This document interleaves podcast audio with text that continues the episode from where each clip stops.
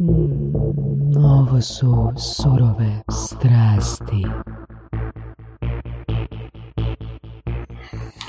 I ko nam to dolazi danas i po čijoj preporuci? Ja znaš po čijoj preporuci? Šta znaš po čijoj Marin, preporuci? Marin, Marin Pikator. Marina iz Pikatora, našeg gosta od prije par epizoda. On je mene još kontaktirao prije nego sam njega zvao u podcast. Aha. A, I rekao je da ima nekoliko preporuka za ljude koji bi volio čut u podcastu Surove strasti, a da prva osoba koja, za koju bi on htio da, da, da čuje iskustvo si ti, Kristina Martić. Pozdrav. Mhm. Što ti misliš, zašto Marina ti toliko interesiraš? Mislim da on ima curu. Mislim da ima, da. ne znam, Nisu nisam pitali, sigurna. nisu pitali njega od kota cura, ali... ne, ne, ne. Nije, nije, ne znam da li ima curu, ali mislim da znam zašto me preporučio. Ja sam s Marinom radila već e, neke stvari kada je počinjao sa svojim webom za Pikator, jel, za, za njihovo rješenje za customer e, experience.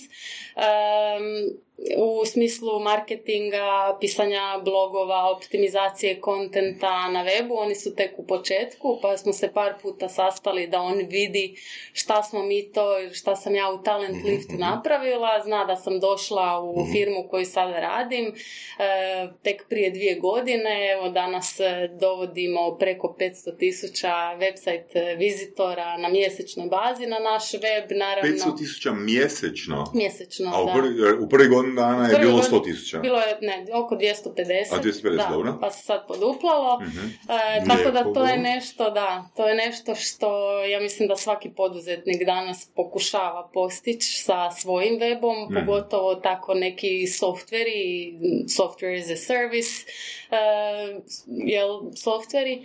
Um, i eto, mislim da krenuo je s tim sada, pa ćemo vidjeti. Rekla sam da ću pratiti šta rade, kako radi, evo, nadam se da, da će uspjeti u tome i želim mu sreću da, Da. jel dovede što više ljudi na taj svoj novi web. Da, osim toga, e, što se baviš tim čim se baviš, o čemu ćemo pričat, e, tvoja priča je interesantna iz razloga jer si se vratila iz Amerike. Znači, u 18. godini si otišla u SAD Tako je. i odlučila se nekim čudom vratiti. Da, Da. Da. Zašto? to su me svi pitali kad sam se na to odlučila. E, otišla sam sa 18 godina nakon srednje škole. E, igram tenis, igrala sam, više ne igram od svoje šeste godine. O. I onda je super što, pošto je tu nemoguće, ja mislim, nastaviti sa fakultetom i baviti se sportom profesionalno. Osim ako je div. Da, da. Amerika, ja mislim, ima puno bolje rješenje za to, kvalitetna i škola, to jest obrazovanje i e, nastavak sa tim sportom, taj college sport je tamo jako popularan. I ja sam poslala nekoliko prijava na fakultete u Americi, e, dobila nekoliko ponuda, odabrala New Orleans kao destinaciju, studirala na University of New Orleansu gdje sam igrala tenis četiri godine i studirala i onda sam e, nakon završetka jel, tog preddiplomskom, e, to bi bilo ovdje preddiplomski, sam dobila akademsku stipendiju da nastavim školovanje e, Nice. master ili ti, to je tu diplomski, ja mislim da je to ekvivalentno. E, nisam nikad toliko dugo planirala ostati, uvijek sam ono, mislila idem to odraditi, tamo se dalje školovat, mislim dobro je iskustvo naravno, ali ono, ipak tu je cijela ono, obitelj, svi su tu, ja ću se vratiti odmah nakon škole.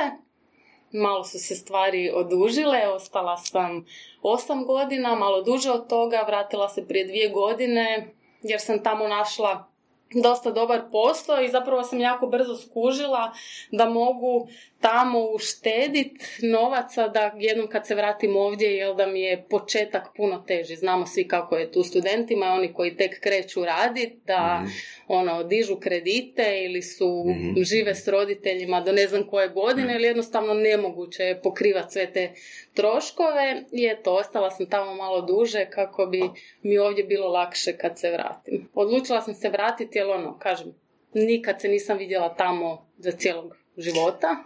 Da se vidiš tu za vrijeme cijelog života. Pa vidim i ne bi više, ono sad isto ima dosta ponuda da idem negdje drugdje radit vani i iskreno ne pada mi na pamet. Skužila sam da i Zbog ovdje može. klime ili...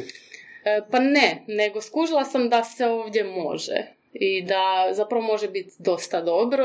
Mislim da ovisi dosta o ono, čime se baviš, što radiš, ali bar u, u mom svijetu tog digitalnog marketinga, ostalih nekih digitalnih zanimanja, employer brandinga kojim se bavim, mislim da fali znanja ovdje, da mnoge firme teško im je primijeniti te neke najbolje, najnovije prakse i onda ako si tu stručnjak u tome, zapravo možeš dosta dobro živjeti od Mhm. toga. A kakav si posao onda radila prije, a, još u SAD-u? Mhm. U Americi sam na petoj godini fakulteta e, našla posao, u, zapravo mi je tu pomogla jedna hrvatska obitelj koja je tamo živjela, inače u New Orleansu ima jako puno Hrvata, bila je zajednica od oko 400 Hrvata koji si jako puno pomažu međusobno, njima je užasno drago kad neko novi dođe, onako dosta su nostalgični prema svoje domovini.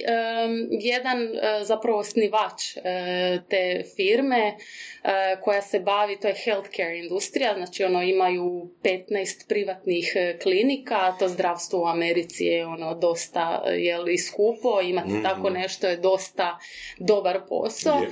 Odlučio me uzet k sebi, krenula sam sa ono nekim bazičnim poslom, ali jako brzo sam napredovala i zapravo sam radila najviše na marketingu također i na analizi podataka, statistika i svih tih klinika em, s pacijentima, ono istraživanje tko dolazi kada, u koje vrijeme. Em, kažem, ono, prva godina napredak, druga, treća, onda se u 2017. dogodila velika akvizicija od jedne ogromne bolnice, najveći sistem bolnica na jugu Amerike nas je kupio i onda se dosta moj opis posla promijenio. Mhm. To mi se nije svidjelo i onda sam odlučila, ok, to je trenutak. A u međuvremenu tu se dosta toga mm, dogodilo, sestra dvoje djece, ja nikad nisam mogla biti tu s njima i proživljavati sve to i uvijek mi je to falilo, jel? E, tako da sam u tom trenutku odlučila, ok, sad idem, krenula sam gledat malo šta ovdje ima, e, našla sam Talent Lift, e, to je firma u kojoj sad radim, koja mi se činila jako zanimljivom, ali imala samo dva zaposlenika. E, I to su bila dva foundera. Mhm. Prijavila sam se tamo, e, javili su mi se jako brzo i to je bilo onako nevjerojatno kako se sve dogodilo, kako su oni meni kasnije pričali u Talent Liftu, nisu imali nikakvog budžeta, bilo je ili ćemo opstati ili nećemo i onda su dobili neku nagradu od Zabe za najbolji startup, dobili su neke novce i u tom trenutku im, sam, im se ja javila i rekli su ono, kak to Imaš da ono... sreće. Da, da. Kozmička sreća. Javili Da. su se Evo, i Prijavilo onda- se na par sveučilišta u SAD-u, ono, odgovorilo im je pet, ona si odabrala, ona je poslala novu ponudu za posao, Da. ono, su se odmah javili. Je, pa meni je sreće, iako mnogi ljudi su govorili ne možeš tak malu firmu, nisi normalna i mislim da je Pa to da, ono... to je- mislim, to je američki, to je razlika američkog Da, principa i da, kod nas. Kod da. nas bi ljudi htjeli, ne znam, onu firmu koja je barem 150 godina stara, Tako. po mogućnosti neko radno mjesto gdje ne može ništa raditi Tako i je, tako da. I samo sigurnost i takve Dok je stvari. tamo puno veći drive za nekakvim startupima, za nekakvim, Da, ono, da. jel, Ajde malo New Orleansu prije što krenemo na ovaj Mhm. biznis. Znači, ono, New Orleans, ono, glazba, jazz, Hrana. hrana. Meni je to, ja nisam baš u glazbi toliko, da, jazz je je tamo nasto, E, ima jako puno festivala, užasno je zanimljiv grad, stalno se nešto događa, E, meni je h- hrana mi iz New Orleansa, osim prijatelja naravno, e, najviše fali, E, jako puno raznovrsne hrane i svih dijelova svijeta, E, jako zanimljivi ljudi, puno drugačiji, ono kad kažeš, kad neko ono kaže Amerika e, ili SAD, jel, uop, New Orleans uopće nije reprezentacija toga šta se Mm. ljudi stvore u glavi. Um, bila sam i u New Yorku, i u Bostonu, Chicagu i ono, tamo je puno stresnije, nije da meni smeta stres, ali opet U smislu drugačije. To ono, ljudi stalno negdje žure, puno se jako radi.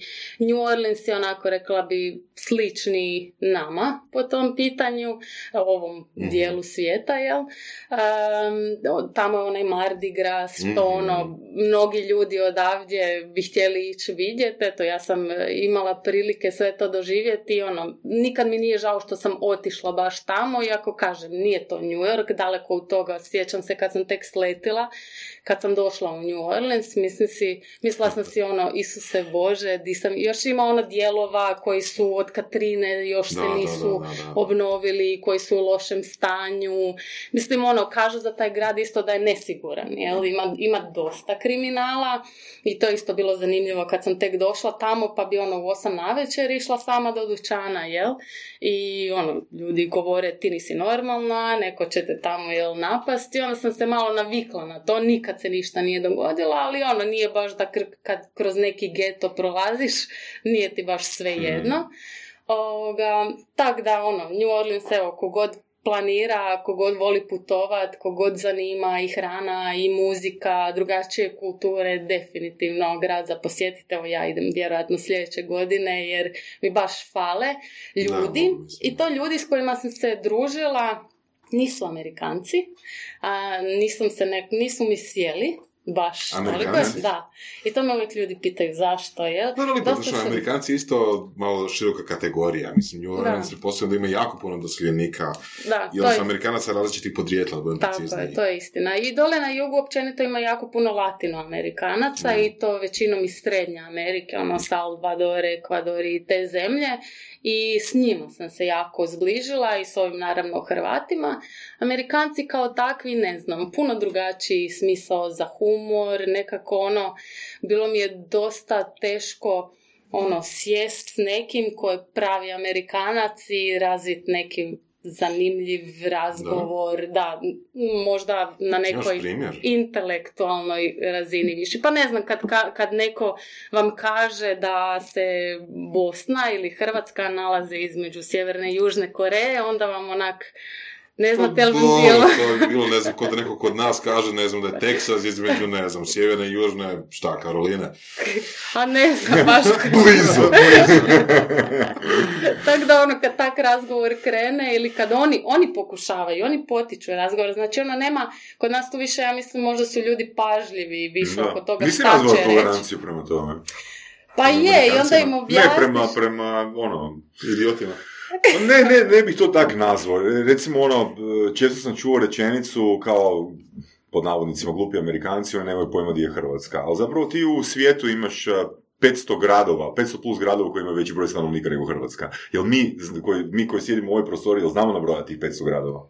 I Ne znamo gdje se da, nalaze? Ne da, znamo. da. Tako da, ono, ako stavimo stvari u taj odnos, ono, zašto bi znala Da. gdje je Hrvatska? da, da. Ma istina, je, mislim istina je da ovoga, nije da ja nisam imala tolerancije prema tome, ali jednostavno onda znaš da ne možeš dalje razgovor o tome baš ono, razvit neki da. o toj temi. Da. Iako njima, mislim, njima je Amerika centar svijeta. I meni je to razumljivo. A Dosta nama im je je, Ludbreg. dosta im je šta imaju tamo, dobro im je i ono, ne, ne moraju znati, jel? Da. Šta se događa slažem, ne toliko moraju znati. Ne mora, ne mora znati. Da. Ne, šta, onda se družila sa Balkancima? Sa latinosima Sa latinosima. Oni, A oni su- znaju gdje je Hrvatska. znaju puno više ono, tu geografiju, jel? I, znaš, ono, prate to isto, recimo prate puno više nogomet Mm. kao sport. I onda znaju ono i za Modrića i te neke By the way, ostale. na temu nogometa bi te nešto pitala, Mhm. mm si bila tamo. Imao sam jednu diskusiju s jednom osobom sad prije par dana i zašto nogomet nije uspio u SAD-u. Znači, Mhm. moja, eh, moja pretpostavka je eh, i ta što nogomet nije toliko interaktivan, kao, interaktivan s publikom kao sp- američki sportovi. Mhm. Znači, mislim da je to glavni, ne, ne, to je isključivo moje mišljenje. Da. Recimo, ako uzmemo bejsbol. Na bejsbolu ono, a, publika dolazi na stadione sa rukavicama, jer očekuju da će loptica izaći van i da će, Mhm. da će ju primiti s rukavicom. Ne? To se može dogoditi, ne znam, jedan za vrijeme utakmice, ali postoji ta, a, taj drive interaktivnosti ono, e, navijačima. Ili recimo košarka u poluvremenima, znači publika sudjeluje u stvaranju nekog šoa. Je. U nogometu toga nema. Ne, kažem, velim, to je isključivo ono moje uvjerenje, moja neka Da. pretpostavka da američki sport, da Amerikanci nisu toliko prihvatili nogomet iz razloga jer nema tog elementa interaktivnosti s publikom. Moguće. Ali ne znam, kad gledaš recimo baš nogomet, nogomet, mislim ono, kod nas više manje, ali čak recimo ne znam, više možda u Brazilu ili, ili u, E- u, Ameri- u Engleskoj, pardon, Da. kojiš publika skandira, navija, ali, ali ja bih rekao, ja bi rekao da je to, dru, da je, da je to drugačije. Na, na- nije, mi smo, mi imamo ono skroz drugačiji mentalitet po tome, zato što se mi gledamo kao publika, a oni se gledaju kao dio Cijelina. igre. Ili da, nema Znači, interakcije se- s terena, ja bih rekla. Što Da, je nema interakcije s istina, terena, Da, konkretno. to da. je, to je istina. Dobro, nema interakcije sa terena, da, Da. da. Rijetko izletiti van, ali tipa, ne znam, ono, nogmetaši pozdravljaju publiku, bacaju tresove na publiku. Ima. Ne. Mislim, Super. da, ja sam, ja sam imala prilike jel, gledati američki futbol tamo uživo, iako ono, išla sam jednom, nikad više predugo mi je, ali njima je to, Amerikancima je to ono, ne samo profesionalni, nego Mhm. sport. Ja kad sam vidjela, ja sam ovaj, Louisiana State University, jedan od najvećih fakulteta na jugu Amerike, ima jako dobar futbol tim. E, svaka kuća tamo e, prati neki, e, neki tim, futbol tim na koleđu. To je nevjerojatno. Ja sam bila na stadionu tog, tog koleđa gledati jednu futbol utakmicu gdje je bilo 50 tisuća gledatelja. Znači Nice. koleđ. Nice. Mhm. E, onda sam bila na NBA utakmicama gdje to je show. Mhm. I ljudi idu tamo ne samo zbog e, sporta, ne samo zbog Mhm. košarke, nego zbog tog showa koji Da, se da, događa da, da. u pauzama, tamo Da, su igre, neke interakcija je stalno neka, to je istina. Moguće da je... Mislim, ne kažem da je to glavni kriterij, ali Da. jedan od kriterija sam uvjeren da je. Dobro, to je Interaktivnost ovoga. Znači, nije da nije moguće napraviti show na nogometnom Da. Jednostavno, tradicija nije tako. Da, Da, tradicija je da, tako. da, da. da. Ali Mislim, ne, ne, ne kažem da nogomet nije uspješan u SAD-u. U odnosu na naše kriterije, on je uspješan, Da, ali nije da. popularan Da, kao da. ostali ono Da, sportovi. da, pa moguće, ne znam. Da- što si rekla da je 50.000 ljudi dođe na utakmicu koleđa. Da. Znači, ono, kod nas 50.000 ljudi dođe na ono, na ne znam... Ligu prvaka, Ligu ne? prvaka, koji je to da. ako Da, se potrafi sve i ono, ako je sve kako Da, treba. I. Ja nisam da. mogla vjerovati još to, a od tog koleđa postoji još, ne znam, 50 većih koleđa, možda i više u Americi. Onda zamislite tamo kako. Mm. Nevjerojatno. Da, da, I biznis ono, samo tako. da, da, da. Skroz druga skala. Mm. I unatoč tome svemu što si vidjela, čula, doživjela, toliko sadržaja i svega, došla si tu u Hrvatsku raditi i snimat podcast. da. Koji ima, a, mi ćemo onak kad objavimo 2000. epizodu imati 50.000 slušatelja. Radit ćemo na tome, trudit ćemo se da se... Ma Hrvatska je super. Je, ja znam da mnogi ljudi, ono, i još uvijek ti ljudi stalno odlaze, i, ali ovdje se stvarno može. Ja mislim da je problem najveći ovdje kod ljudi što nisu toliko ambiciozni. Ima jako malo ambicioznih ljudi, ja mislim. Što je za ambicija Nisam. za tebe? Što je ambicija za tebe? Da. E, pa ono da želiš u životu biti u nečem baš onako jako dobar. Mhm. Da želiš nešto naučit. Dobro, ali znaš kaj je interesantno kod tebe, vratit ćemo se na tu ambiciju. E, e, ti si došla sa nekim financijskim zaleđem. Znači nisi došla u Hrvatsku ono da si zadnji novac stavila a, Na kartu. na kartu, nego ti si došla smo- sa e, potencijalom da si dopustiš pogrešku prilikom odabira firme u kojoj ideš. Dobro, da. Dok, e, recimo jedna statistika, mislim da smo par puta u podcastu spomenuli, ljudi nisu, generalno nisu toliko dobri što se tiče novca, mislim da sam pročitao da preko 76% Amerikanaca e, n- znači ne može preživjeti 30 dana ukoliko ne dobije plaću. Da, Znači, to, tvoja štednja, tvoj mindset, Da. znači prema novcu je tebi omogućio to da Da. se ideš igrat i ono, hvala Bogu, Da. napravila si dobru odluku. da. Ali da si došla sa zadnjim, ono, sa, sa, sa aviokartom tu, znači Da. sa zadnjim novcem, ono, mm, To je istina, da. možda bi na godinu dana otišao negdje drugdje i onda bi štedila novac, da. To je istina, da. Znaš. Ni- Nisam o tome tako razmišljala, iskreno, ali ovoga, je da je istina da je puno lakše. Mislim, ono, imam sad tu sve što mi treba za normalan život bez ikakvih kredita, dodatnih troškova, ali opet, ono, sve što mi je ostalo, to stoji sa strane. Ali istina je da i, i taj mindset, jer ima ljudi koji, ono, dok imaju troše, jel? Ja nikad nisam bila takva i zato sam i uspjela napraviti u Americi to što sam uspjela, ne znam. Ako je plaća moja bila 3500 dolara mjesečno, 600 dolara mi je sta- ovaj stan bio mjesečni najam, ja bi još maksimalno 600 potrošila i onda ti ostane najmanje 2000 dolara sa strane što je ovdje ono ljudima fascinantno, ali Amerikanci s 3600 dolara ne mogu to što sam, što sam Da, ja E, da, ali to je, to je problem mindseta. Ne znam da li, uh, znam da je Voras čuo, uh, postoji jedna osoba koja zove Mr. Money Mustache, Mhm. uh, financijski stručnjak koji ono propagira malo drugačije ideje od ostalih financijskih stručnjaka, popularnijih možda od njega. I on se vodi obrazcem da se u Americi može dobro živjeti sa 28.000 dolara godišnje. Pa moguće je Što da je- ako...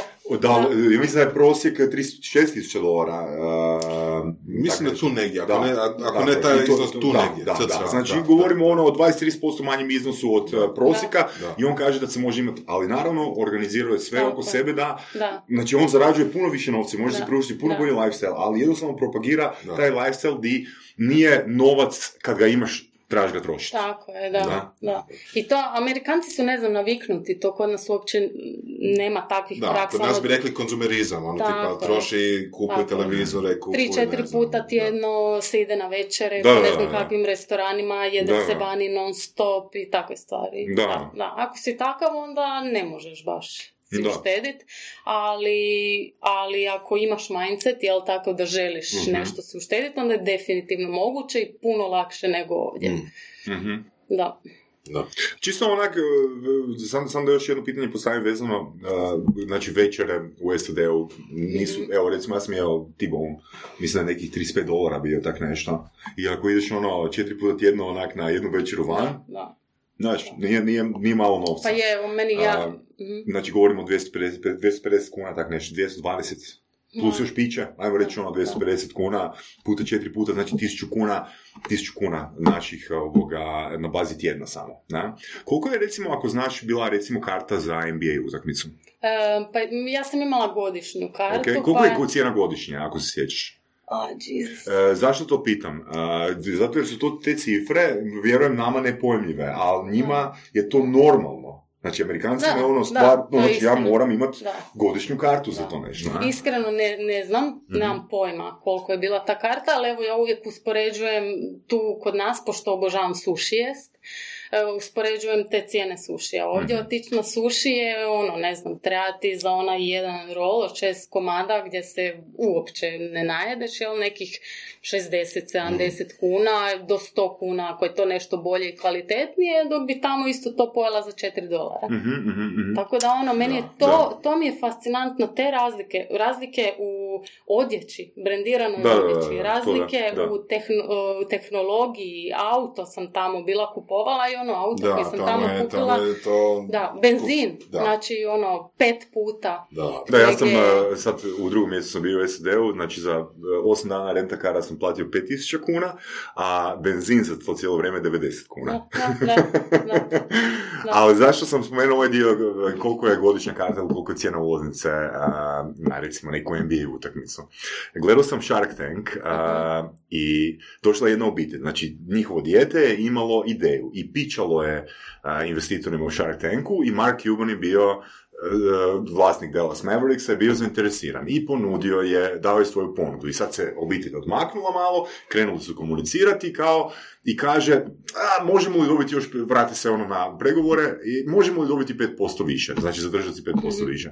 Mark Cuban odrešito kaže ne. Vrati se obitelj nazad, krenu komunicirati i kaže, mali klinac, ono ima deseta godina, mogu li, a, prihvaćamo vašu ponudu, ako možemo dobiti a, godišnju a, ulaznicu za Dallas Mavericks. Znači, novi kriterij dodaje. I Mark Cuban na to je popizdio, od, odnosno odreagirao emotivnije Mhm. nego na ovih 5% prije. Rekao, nema šanse, to ne mogu dati. A? Ne mogu dati. To je sve rasprodano. To, to onak nema šanse. To čak i ako je ostao, to ne želim dati. Zanimljivo, Mislim, da, ko- da, kolika, je, da. kolika je percepcija vrijednosti tak nečega. da, da. Cool. No. Znači, uh, Talent Lift, jel? Da. A, koja je tvoja uloga tamo? Ta, da, Talentlift je jedna e, mala firma, kažem ja sam došla ono prvi zaposlenik prije evo, dvije godine negdje, to je softverska tvrtka, razvili smo softver koji poslodavcima omogućava da si, da lakše popune svoje otvorene pozicije, da dođu do kvalitetnih ljudi, da izgrade m, privlačne stranice karijera, da cijeli proces selekcije se odvija puno brže, jednostavnije, em, da su profitabilni u tom smislu. E, ja sam došla kao e, stručnjak za digitalni marketing, krenula sam od nule. Dakle, ništa nije bilo posloženo i takav je bio, to je zanimljiv je bio intervju s njima. Ja sam imala iz Amerike još intervju sa, sa founderom gdje je ono prvo pitanje dobro, bilo dobro zašto se ti vraćaš ili kako si uopće došla do nas. Znači za nas niko još ne zna, ne kužimo od kud mi, jer ja sam poslala otvorenu prijavu, jel? Nije bila otvorena nikakva pozicija, a prije toga sam napisala blog prije toga sam blog napisala na svom webu o top 3 hrvatska startupa. Malo sam istraživala startupove u Hrvatskoj, tu sam stavila Talent Lift, ne znam, mislim da Media Toolkit, Infobip, tako nešto. I onda sam, kad sam se išla prijavljivati za poslove, rekao pa idem iskoristiti taj svoj blog malo i vidjet ću šta oni nude, šta oni imaju. Prijavila sam se u sve tri firme, Mhm, poslala im mhm. link na taj svoj blog, jel? I to im je svima bilo zanimljivo. Baš super, ono, zapravo da sam- da. Da, da, da. Zapravo sam od svih dobila povratnu informaciju, imala je intervjue i ono, bilo mi je teško donijeti odluku, ali baš mi se Talentliv svidio iz razloga što su toliko mali, što Mhm. nemaju još apsolutno ništa. Ja sam u Americi kao direktorica marketinga u toj firmu doslovno e, menadžirala ljude. Odabi, ono, odabrala bi neki softver koji ćemo koristiti ili vendora nekog. e, a ovdje sam znala da ću morat apsolutno sve što znam u teoriji moći primijeniti u praksi i to mi je ono zvučalo kao ogroman izazov, ali me to privlačilo. I onda sam došla i eto, krenuli smo stvarno od ničega i skužila sam zapravo, ja sam se jako iznenadila kad sam vidjela što se sve može napraviti samo u pola godine ili godinu dana. To je problem s marketingašima i tvrtkama koji počinju s tim inbound marketingom i contentom, lead generation, nekim Mhm. strategijama ko će to? To treba vremena, sada ja krenem pisat blogove od nule, nema šanse, nije tako. Stvarno se može, ono u šest mjeseci možete već postići dosta dobar rezultat da vam ljudi sami dolaze tim inbound načinom unutra. Kako to izgledalo kod vas? Da, krenuli smo, krenuli smo s kontentom, jako smo dobro istražili tržište. Znači, naša persona, buyer persona su eh, HR-ovci, jel? ljudi u ljudskim resursima. Krenuli smo istraživati šta je njima zanimljivo, šta oni to traže na Google, na dnevnoj bazi i ono što, smo, što nam je odmah zapelo za oko su eh, predlošci opisa poslova. Znači, templates, job description templates, nešto što u HR-u se na dnevnoj bazi koristi. E, I onda smo napravili doslovno na svom webu 500 plus predložaka za opise poslova. E, počeli smo jako brzo e, dobivati ljude. Naravno, taj content, to je isto ono savjet svima koji pišu content, jer istražujem content ljudi koji ovdje to rade, to nije optimizirano za Google. To je dosta loše. Kod većini firmi što ja vidim ovdje, ja to radim ovako dodatno, pomažem ljudima u tome. Jer vi možete pisati beskonačno puno kontenta, ali ako ga ne optimizirate za Google, ako Google ne može po svom algoritmu prepoznati da je to dobar kontent, neće vas biti nigdje. Isto tako biti na drugoj stranici Google vam ništa ne znači, jer top pet rezultata dobije, ne znam, 95% klikova, jel? Tako da, ono, uspjeli smo optimizirati to maksimalno, našli smo tu nišu kontenta koji nam može prvo donositi jako puno trafika i onda bih s tih sajtova, jel, s tih job description templata ih vodili na nešto zanimljivije, na neki blog ili landing page da downloadaju e-book, E, to je bila naravno strategija nama jako važna, generiranje lidova. I eto, tako je krenulo i, kažem, dvije godine, 500 tisuća mjesečnih vizitora, da, Mhm. dosta Wow. dobar rezultat. Da, jel možeš ono samo ukratko sumirati, znači, kaj je bilo bitno, to je kaj je vama bilo bitno, znači, imali ste neki, neku udicu zašto bi oni došli na website, Tako je.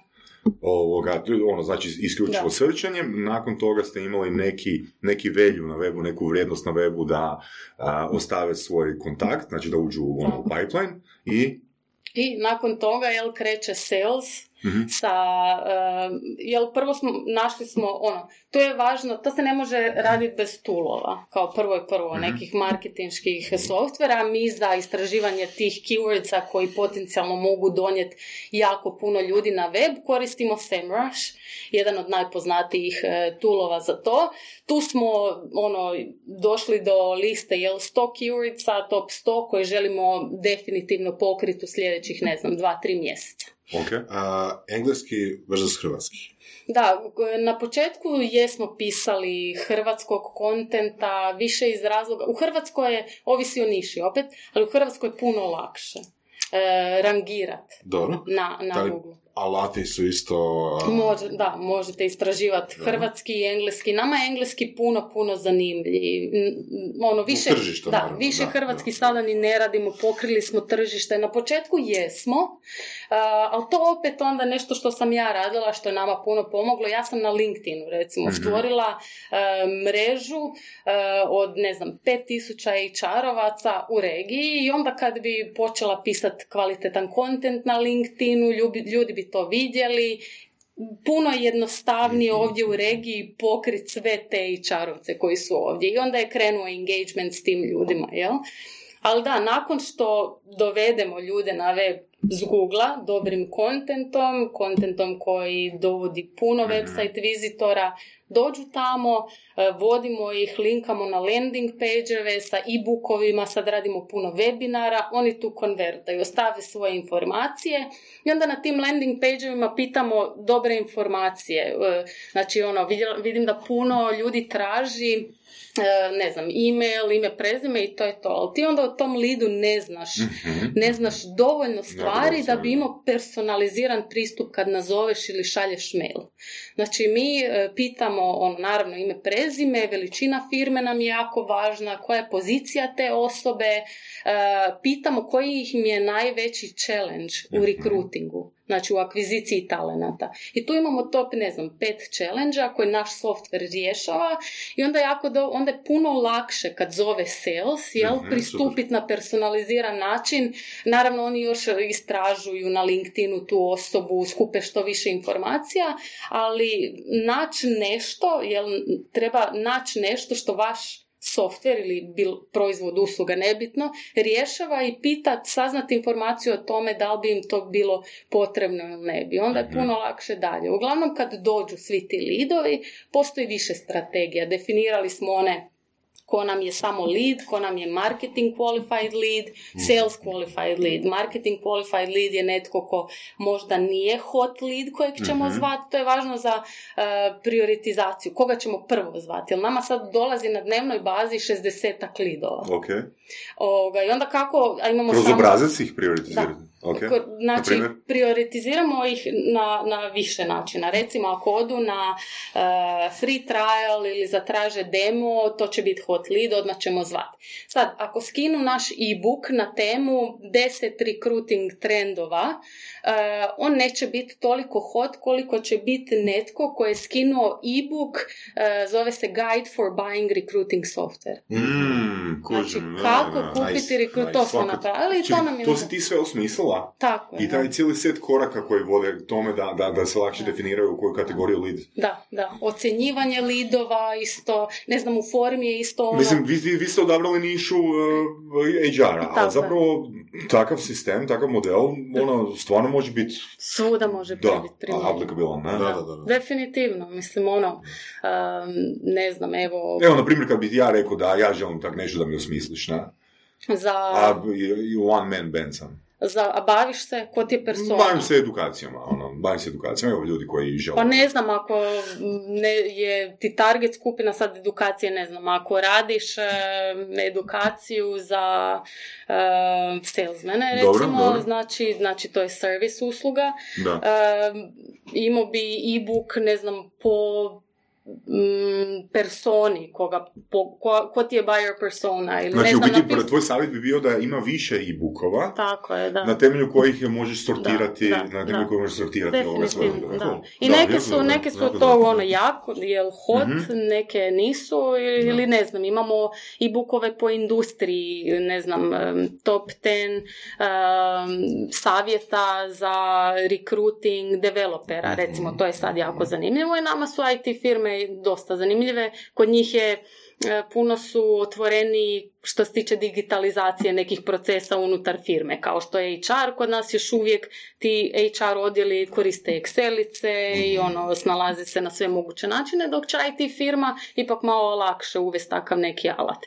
I onda kad vidimo da neko downloada jel, software, e, downloada e-book e, sa savjetima za zapošljavanje developera, bit će isto ok lead. Ali opet kažem, ovaj guide for buying recruitment software nam je ono, ili ne znam, imamo, recimo mogu bi biti primjer e-booka, e, usporedba zastarjelih softvera Aha, i aha, sa aha. modernim softverima što smo mi u, u HR-u ima super. ono softvera koji su 30 godina Da, stari, i koji ne funkcioniraju na Mhm, ovaj način. mhm. I onda kad neko to skine, znači to ga zanima, onda bi isto bio, e, bio Kužim. hot lead. Ono ono ki se ja iz ovoga je da e, prva stvar ono moraš dobro napraviti obrazac da imaš što više informacije o toj osobi. Kad imaš te informacije, e, trebaš potražiti na drugim e, profilima dodatne informacije. Trebaš imati, mislim, da li je to e-book, da li to može biti recimo brošura? Jer ako netko ono, kaže ono za brošuru mi moraš upisati svoj email, e, svoj email, ime, prezime, bla. Mislim, ne mora biti e-book, e-book je nešto što treba uložiti ono Da. vreme i novac. ali Ma, zapravo- ima svakakvih. Mi Da. imamo, mi imamo, ne znam, e, checklist, šta, e, da, jedan od e-bookova je checklist što bi trebao tražiti kod modernog recruiting toola. Checklista, to je jedna Da, da, da, strana. nice, nice, nice. Ali isto, zajedničko- ali isto hot lead. Da. A, Jel, jel traže feature koji treba imati takav software. Da, i onda feature koji se u software. Tako da to je ono jedan da. page, imamo nekih ono dužih. Znači, radije to nego na, staviti te informacije na blog. Pa imamo i na blogu mi to. I doslovno neki ljudi, e, to, to Znači, su- jedno i drugo, svuda, jedno i svuda, drugo. svuda. Ok. To je, to je Mislim, taj ovo- takozvani content repurposing. Mi sve što napišemo na blogu u puno različitih formata Da, još da, da, to Super. to Stavimo super i u neki video Da. i u infografiku. Znači ono, puno ljudi, evo sad to čita na blogu, ali želi si to isprintati. Mhm, mhm. Znači, m, vodit ćemo ga na landing page, ispunit će informacije i dobit će to u nekom PDF formatu, jel? Mislim, zajedničko svemu tome je da zapravo se traži, odnosno podiže interakcija sa tim potencijalnim kupcima, odnosno lidovima. Da, tako. tako. Znači, skidanje PDF-a i ostavljanje informacija je veća razina interakcije nego samo da neko pogleda nešto na blogu. Hmm. Tako. Ili ako si želi nešto, jel, sačuvati. Da, jer velim, ja sam imao taj, taj problem, za, za- zato i jesam toliko asociran u tu priču, i što mi je baš fantastične su informacije, gdje sam a, stavio 100 stranica svoje knjige Mhm. za besplatno downloadanje, plaćao sam, znači, sponzoriranu objavu na fejsu, da, Mhm. da, da ovoga, lajkeri stranice vide to, to je bilo puno downloadanja, ali po mojim kriterijima nije bilo nikakve, mislim, nije bilo nikakve objektivne konverzije. Mhm. E sad, da, znači radi se o tome da ja nisam, da ljudi će skinut ono što je besplatno bez obzira da li to interesira ili ih ne interesira. Da, da. Pogotovo ako nije, nisu došli preko searcha, nego su došli preko Tako. promocije Tako je. sadržaja. Da. Znači, kriva je postavka. Bez Da. obzira što ti skupljaš te lidove, Da, ti ni, prvo niš ne znaš o tim lidovima, a drugo oni su to skinuli zbog keyworda Da. free. Da. Ne? I njima je to došlo. Kad vi Da, nešto promovirate da, da. ili radite te Google ads i to, to će njima doći, nametnut će im se. Na ovaj način oni dođu sami na vaš web. Da je puno korisnije. Tako je. Čitaju neki kontent koji ih zanima i onda uvijek ono, to isto. Tu ima toliko sitnica, ono, ne znam, negdje pri vrhu bloga već staviti link na landing page, da ih ne pogubite. Jako malo ljudi baš čita cijeli kontent. Mhm. Onda pisat kontent na način da je ono scannable, jel? Da možeš vidjeti samo podnaslove, ljudi nađu što ih zanima. Znači, dakle, ono gdje se ti call to actioni nalaze na Mhm. vašem webu i kako što više generirati. Iako neki ljudi, ono što se tiče te forme na landing page kažu ono, tražit ću više informacija, a onda će mi conversion biti mali. Naša forma je jako, dosta je duga, Mhm. tražimo dosta informacija, imamo konverziju iznad prosječnu industriju od Da, oko da, 35%. da, da. Neko- Netko ko želi to, Tako je, da. će Da, da, tako je, ispuniti tako je, tu točno. informaciju. Točno, Engagement, Da, točno, točno, da, točno, točno, da, točno. da. E, e, Više investmenta je stavljeno unutra. da, da. Ako je, ako je ono 20 pitanja da se prijaviš na nešto, ono, jebi Da. ga zanima. imaš Da, investment, da, imaš investment. da, da. Ja velim jedna, jedna, slična, jedna slična stvar koju sam testirao iz- prije neke tri godine je bila kao e, sastanak sa mnom, da to sam nazvao sedam kavica s trenerom. Da? sastanak sa mnom i to sam ono oglašavao i tu se javilo ono, ne znam, 50 ljudi, ajmo reći. I ja sam njima dao da mi ispune obrazac sa pet pitanja. Aha. I tu se napravio filter na kraju od ono 50 onak troje. Mhm. Kožiš, to je to je ispunilo i poslo nazad. Da, da. Ali u biti ono, to je ono kvalificiranje lida. Da, da, Ne? Bolje da se ne nadaš, ono, e, gle, imamo onak 100 lidova, pa bolje neki ono jedan koji je stavio svoju investiciju unutra, Tako. ne da ne trošiš Da, ono da. vrijeme ono sa brojem lidova. Ne? Kvalitetniji lead u odnosu na ono, lead koji je neko upisao bez veze. Na početku je ono, znaš, imaš ih malo pa ih možeš isto, ono, možeš Da, ih da. sve obraditi. To kasnije kad krene više toga, onda je važno kako prioritizirati. Zato Mhm. smo mi uveli to, jel, tko je lead, tko je MQL, tko je marketing qualified lead, samo Aha. tko je sales qualified lead, to je kome se treba što prije javiti nakon tog downloada. Kužim, kužim. Evo sad, recimo jedno pitanje koje ono znao postaviti gostima, Znači, spomenuli smo tu ono content, znači pod content bismo stavili a, blogove, stavili bismo e-bookove, video, Mhm. što već audio nek bude. Am, imamo SEO, imamo, ajmo reći, ono, promociju ili plaćanje oglasa. Kako bi ti 100 kuna raspodijelilo? Ili 100 tisuća kuna, nije bitno. Ja plaćano ne bi ništa, zato što meni to isto ono, plaćano je, vrijedi dok plaćaš. Čim prestaneš to sve staje. SEO i content je nešto što je ono, naravno trebaš nekad updateat to malo, Google gleda koliko je star content, ali to je nešto što je ono, kad krene ko mašina, samo, samo raste, samo raste, ne može, ono, sve više toga vam e, donosi. Kažem, date nešto za paid ads ja osobno nikad ne kliknem na paid ad na Google. Nikada. Jer Da. imam loše iskustvo u smislu da to nije toliko kvalitetan content, jer ono kad ideš bidat, jel, koliko ćeš plaćat za to, onda se gleda i to koliko platiš za to, Google gleda, a ne koliko je, gleda To koliko je, tako je. da, da. Nije relevantno to toliko i mislim da to sve ljudi, sve više ljudi shvaća, također, i da je sve manji, taj click-through rate je dosta mali i stalno pada, Da. što se tiče Google, e, Google Ads-a. Sad retargeting je recimo druga priča. To je isto, to je već je netko bio na vašem sajtu, pa ipak upoznat možda s vama, Mhm. ne znam, ako vam neko dođe na pricing page, što je ono dobar page na vašem sajtu, onda ga možda treba platiti nešto oglasa da ga pratite, jel? Ili ako je istraživo vaš proizvod, čita o njemu, onda ga malo popratiti na Mhm. Sajtovima na kojim se kreće. Sam Google, jel, em, na um, glavnom pageu Googlea meni nije uopće zanimljiv. Društvene mreže su možda malo ovoga, isplativije, ali kažem, ako imate... Što misliš po društvenoj mreži su? E, novčano, Dobro, ja rekla, smislu? imaju, imaju dosta, do- dosta dobar rič, iako i to pada, Mhm. ne znam, za, evo sad sam promovirala e, jedan webinar sa oko 500 dolara ili tako nešto, reach od e, dva- 30, 40, ne, do 50 možda tisuća ljudi e, prema lokaciji koju sam targetirala, gdje sam imala možda tisuću viewova landing page-a. E, Da, da, da. Ali kad imate izgrađenu...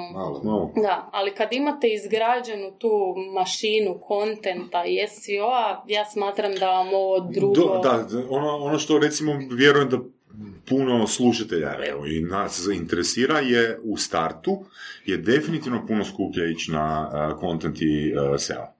Zato što duže traje, jel? Da. Tako da je Jer dobro... recimo da imaš zadnjih tisuću kuna, Da. ono, A i ono, ovisi- lakše ti je staviti u Ali, promo, promociju da. ono, plaćene Mislim, mislim da ovisi puno tome e, kako netko piše, da li zna istraživati. Kažem, pisanje kontenta koji nije optimiziran za keyword, koji donosi malo trafika, je neisplativ. U kojem ne znate kako iz tog bloga generirati lead, onda vam ništa ne znači. U podcastu Surove strasti upoznajemo ljude koji su strastveni u onome što rade. Ovo je podcast za preživljavanje u surovoj stvarnosti. Pridružite se Saši Tenodiju i Ivanu Vorasu u otkrivanju što pokreće uspješne, motivirane ljude. Ljude koji su strašću, predanošću i vizijom postali kreatori vlastitog, a i naših života. I ono najvažnije, saznajte kako su to napravili. Slušajte Surove strasti. E, ali isto tako brzina pisanja. Ja recimo napišem, ja kad sam krenula u Talent Lift, pisala sam e, jedan blog dnevno. Mhm. Ljudi kad neki drugi to čuju od ne znam, 2000 riječi. Mhm, Ljudi kad to čuju ili firme koje kad im to kažem, e, to je nemoguće.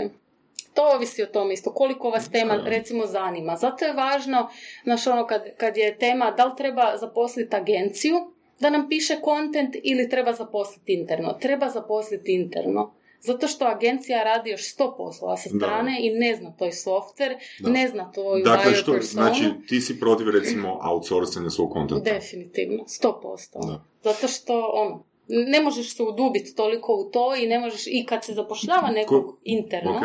onda je dosta važno tražiti osobu koju zanima to o Kužim. čem će A koji ti je stav o copywriterima? Kao onima koji, u smislu da ne, ne mora pisati content na webu, ali recimo oglase. Da li bi Pa- to trebalo, da li bi copywriter trebao biti interno Pa zaposlen? ja mislim da je isplativije i novčano i kasnije u smislu biznisa da je to interno čovjek uvijek. Mm. Da, ono, a i kažem, ja, ja mislim da se jako puno, em, jako puno se nova, mislim da s tim novcima što se plaća agencijama, Mhm. da ljudi mogu zaposliti za to interno. Pa evo, nas smo sad, ja imam sad jednu curu u marketingu sa mnom i doslovno radimo čuda. Ima firmi koje plaćaju agencijama puno više od onog što bi nas dvije koštale, Da. a nemaju takve rezultate niti približno. Koje bi recimo ono, dva, tri savjeta dala za bolji, odnosno za poboljšanje teksta u smislu SEO-a, u smislu ono, gulabilnosti, impakta? Pa, e, ono, ima par osnovnih stvari, jel? T- pronalazak tih keywordsa, e, ka- kad nađete keyword, kako ga koristite, i taj keyword i, i njemu sličnim riječima, kako koristite u Aha. svom kontentu. Gdje mora, naravno, taj keyword biti u titlu bloga, gdje bi taj keyword trebao biti u subheadingzima, takozvanim H2 tagovima, unutar teksta, trebao bi se keyword ponavljati e, kroz sam tekst, biti u slici teksta, ne nužno e, pretjerivati, to se zove keyword stuffing Da. i sada Google i to prepozna, ali postoji za to toolovi. Ako nekog zanima SEO Yoast, ima još jedan, ne znam sad kak se zove, ali je dobar. Doslovno svoj content možete unijeti u taj besplatan tool i dat će vam ocjenu koliko je optimiziran za SEO. E, to bi sad zanimalo kad sam spomenuo hrvatski, odnosno engleski jezik. Da li takvi tulovi mogu koristiti? E da, mislim da ovaj, možda E. ja koristim free verziju, moguće da premium verzija postoji na drugim jezicima, ali nisam, stvarno nisam sigurna. Mm. Ne, ne mogu reći 100%. Ali to su neke osnovne stvari. Onda linkanje. Znači ja kad vidim, to su takve osnovne stvari. Kad vidim da netko linka unutar svog bloga na neki drugi sajt, a da se taj drugi sajt otvara u istom prozoru. Ono, to su neke da, osnovne, da, znači osoba je napustila sad tvoj sajt, to je veliki bounce rate, to Google gleda kad ocjenjuje tvoj kontent. Jer Google po tome zaključuje da tvoj kontent nije tako zanimljiv u smislu ljudi su brzo otišli s njega. Mhm. Znači, taj link na neki drugi sajt treba se otvarati u drugom Mhm. prozoru. Ako linkaš na svoj blog, onda na neki svoj drugi blog ili landing page, onda ostaviti to u istom prozoru. Mislim, to su onako sitnice neke, ali vi kad pogledate neke marketinške agencije koji prodaju pisanje kontenta i rade strategiju firmama, ne rade to dobro. Meni je to fascinantno. Baš sam nedavno pisala blog na temu top em, nekoliko agen, 15, ja mislim, agencija marketinških u Hrvatskoj ili u Zagrebu. I onda sam krenula ono istraživati ih i pisati o svemu ovoga, što rade krivo i to na kraju taj blog je bio ono... Znači imenovala si ih i napisala si što radi krivo. I onda sam se vratila, pa sam to, rekla sam svom ovoga CEO kao šta radim, šta pišem, kaže meni ono, nisi normalna, zatvorit ćeš si apsolutno sva vrata za dalje. Kao prvo ne bi u agenciji Ne. ovoga nikada radila, ali izmijenila sam taj, taj e, blog na način da sam napisala općenito što je problem sa svim agencijama i onda sam navela top 10 i šta dobro. Dobro, taj, e, znači, blog ćemo ostaviti e, za download na uh, stranici Surove strasti uz ostavljanje imena, prezimena, ga kućne još- adrese i, Nisam ga, da.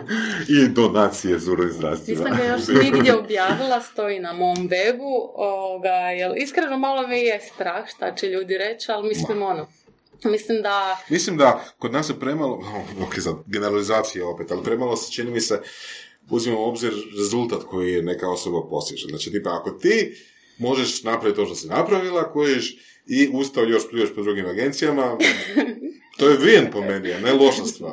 pa mislim da trebaju znati, ovoga, Da. da. tvrtke trebaju znati kako je situacija. Meni je fascinantno da, Kod nas je, ne, ne, Da. nećemo sad, Da, ono, ko da. zna, možda ćemo s njim poslovat. Mm, Da. i ono, o tom pričam kad kažem da se, da, da se ovdje može.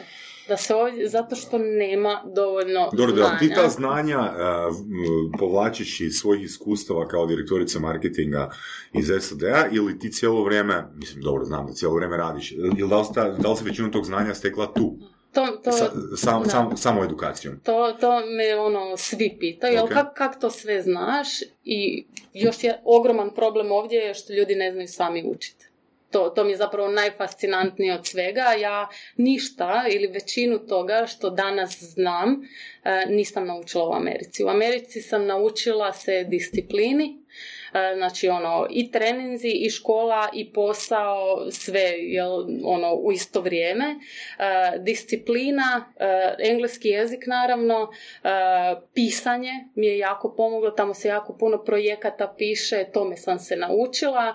E, i nekako iskustvo sam pokupila, tamo su profesori često, ne znam, e, došli su nam predavati CEO-ovi e, Burger Kinga i takvih nekih tvrtki, to sam pokupila od njih, ali ovo sve što znam e, u praksi radit, sve sam samo naučila. Ma mislim i u teoriji. Zanimao me od prije, ne znam, četiri godine me počeo zanimati taj SaaS marketing. Krenula sam čitati o tome po nekoliko sati dnevno. Ušla sam skroz u to. Mhm. Što je SaaS marketing? Pa software as a service su dakle cloud software e, rješenja koja su danas jako popularna i marketing, ima ih sve više i ovdje, e, što mi je drago. Marketing je dosta specifičan za taj SaaS. U tom smislu inbounda, načina em, kako se radi prodaja, nakon što dođe neki lead, e, to je SaaS marketing u kojem ono, sam ja, eto, duboko sam ušla u to, e, ali kažem, apsolutno sve sama. Ja, e, meni je ono nevjerojatno kad me zovu neke firme da mi pomognem u nečemu, često ja nemam odmah rješenje na to, ali ću ga pronaći na Google Jasno, da, u da. 15 minuta. Mhm. A ljudi to ne, meni je to ono, taj, ta vještina googlanja, ovoga, neki to jednostavno... Da, nije predmet u školi, Da, pa ne da, treba naučiti. da. Ali sve, čovjek može apsolutno sve sam, sam naučiti. Evo sad sam krenula malo u kodiranje, development i to, isto sama, mislim, uzela sam si neki kurs osnovni i osim toga, ono, istražujem, isprobavam, ali treba to htjeti. Zato kažem, ono, nema, nema toliko ambicioznih ljudi koji će sami biti motivirani da naprave tako nešto, jer te ovdje, ja mislim da nema neko ko će te naučiti tim najnovim praksama. Nikakva škola, Mm, da. ili privatna, ili Zapravo da. država koje definitivno. Mislim da se može puno više toga i Ciljanije. puno- tako je, puno brže naučiti jer ono, išla sam ja kad sam tek došla iz Amerike ovdje, išla sam na neke edukacije koje isto tako drže e, agencije, e, ništa se no, konferencije koje koštaju ne znam koliko, ono 3-4 tisuće kuna da se ode na neku konferenciju marketinšku ovdje u Zagrebu i onda vam dođu predavači sa ono iz banaka, e, sa Nove TV, ne znam RTL-a, e, ništa se ne nauči novo. Ok, znači ništa se nije promijenilo za njih. Ono, Doslovno ono, odem s konferencije i ne znam, ne znam ništa novo. Nisam, znači ono, nisam niti došla ciljano po nešto, ali ajde da, da mi neko nešto novo prenese. Nema šanse. Jednostavno, ono, što vas zanima, to istražite sami. Hvala Bogu, kontenta danas ima koliko hoćete i sve, kroz videa, kroz jel, Da, da, da. e-bookove, sve Dobro, možete ok, sami. ajde super. Uh, Super vrijednostna, super vrijednostni savjet. A praktično kako pristupaš učenju? Znači u smislu, znači zanima te neka tema.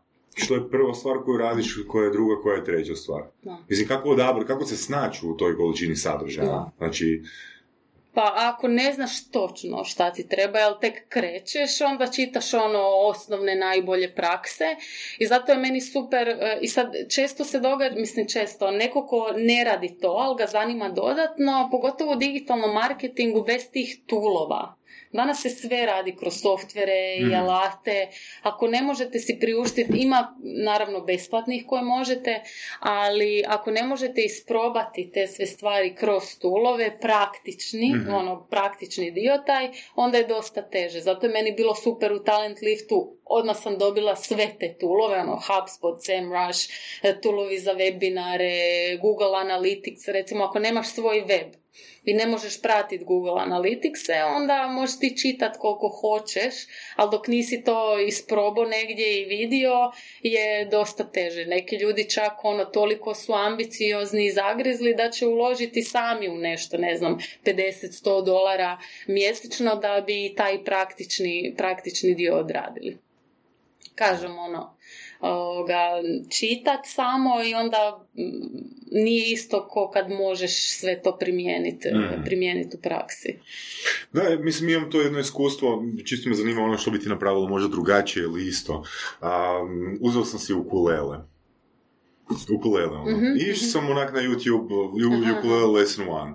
I? Je li to dobra strategija? Pa mislim da da. Misliš da je? Dobro? I onak, s druge strane imaš recimo Udemy, koji je tipa, ne znam, 100 kuna, ajmo reći. Da. Ono, Jel da li, da li otići na Udemy ili, mislim, onak, nije bitno 100 kuna. Da li, da li je bolje otići na Udemy ako postoje neki program ili na YouTube? Misliš kao Jer razlika? na YouTube je jedna reputacijska točka na kojoj se ti možeš loviti broj lajkova, broj pregleda. da. Dok recimo na Udemy imaš uh, reviewove, a reviewovi opet se mogu i fejkat. Tako je. I, i na Udemiju, ovoga, ja sam dosta tamo uzela tih kurseva i prošla, neki jesu bolji, neki loši, ali prije nego što odem tamo, probam besplatno naći odgovor na, on, ili na ono što me zanima ili besplatno naučiti nešto novo. Opet razlika je, znaš, kad napraviš to na Udemiju i to je zapravo e, najveća razlika zašto ljudi odu tamo nego na e, YouTube, što imaš, dobiješ neki papir, jel? Dobiješ Aha, neki... da je to razlog? Ja mislim da ljudi, meni je to, to je glupo, to je Mhm, stvarno mhm, glupo, da. ali ono, neki poslodavci to gledaju. Dosta Da. poslodavaca to danas na LinkedInu ode Vidiš, pogledati. moja recimo neka osobna vrijednost je da možda vjerujem uh, Udemy više iz razloga što je ipak uh, su te lekcije morale zadovoljiti određene standarde Da.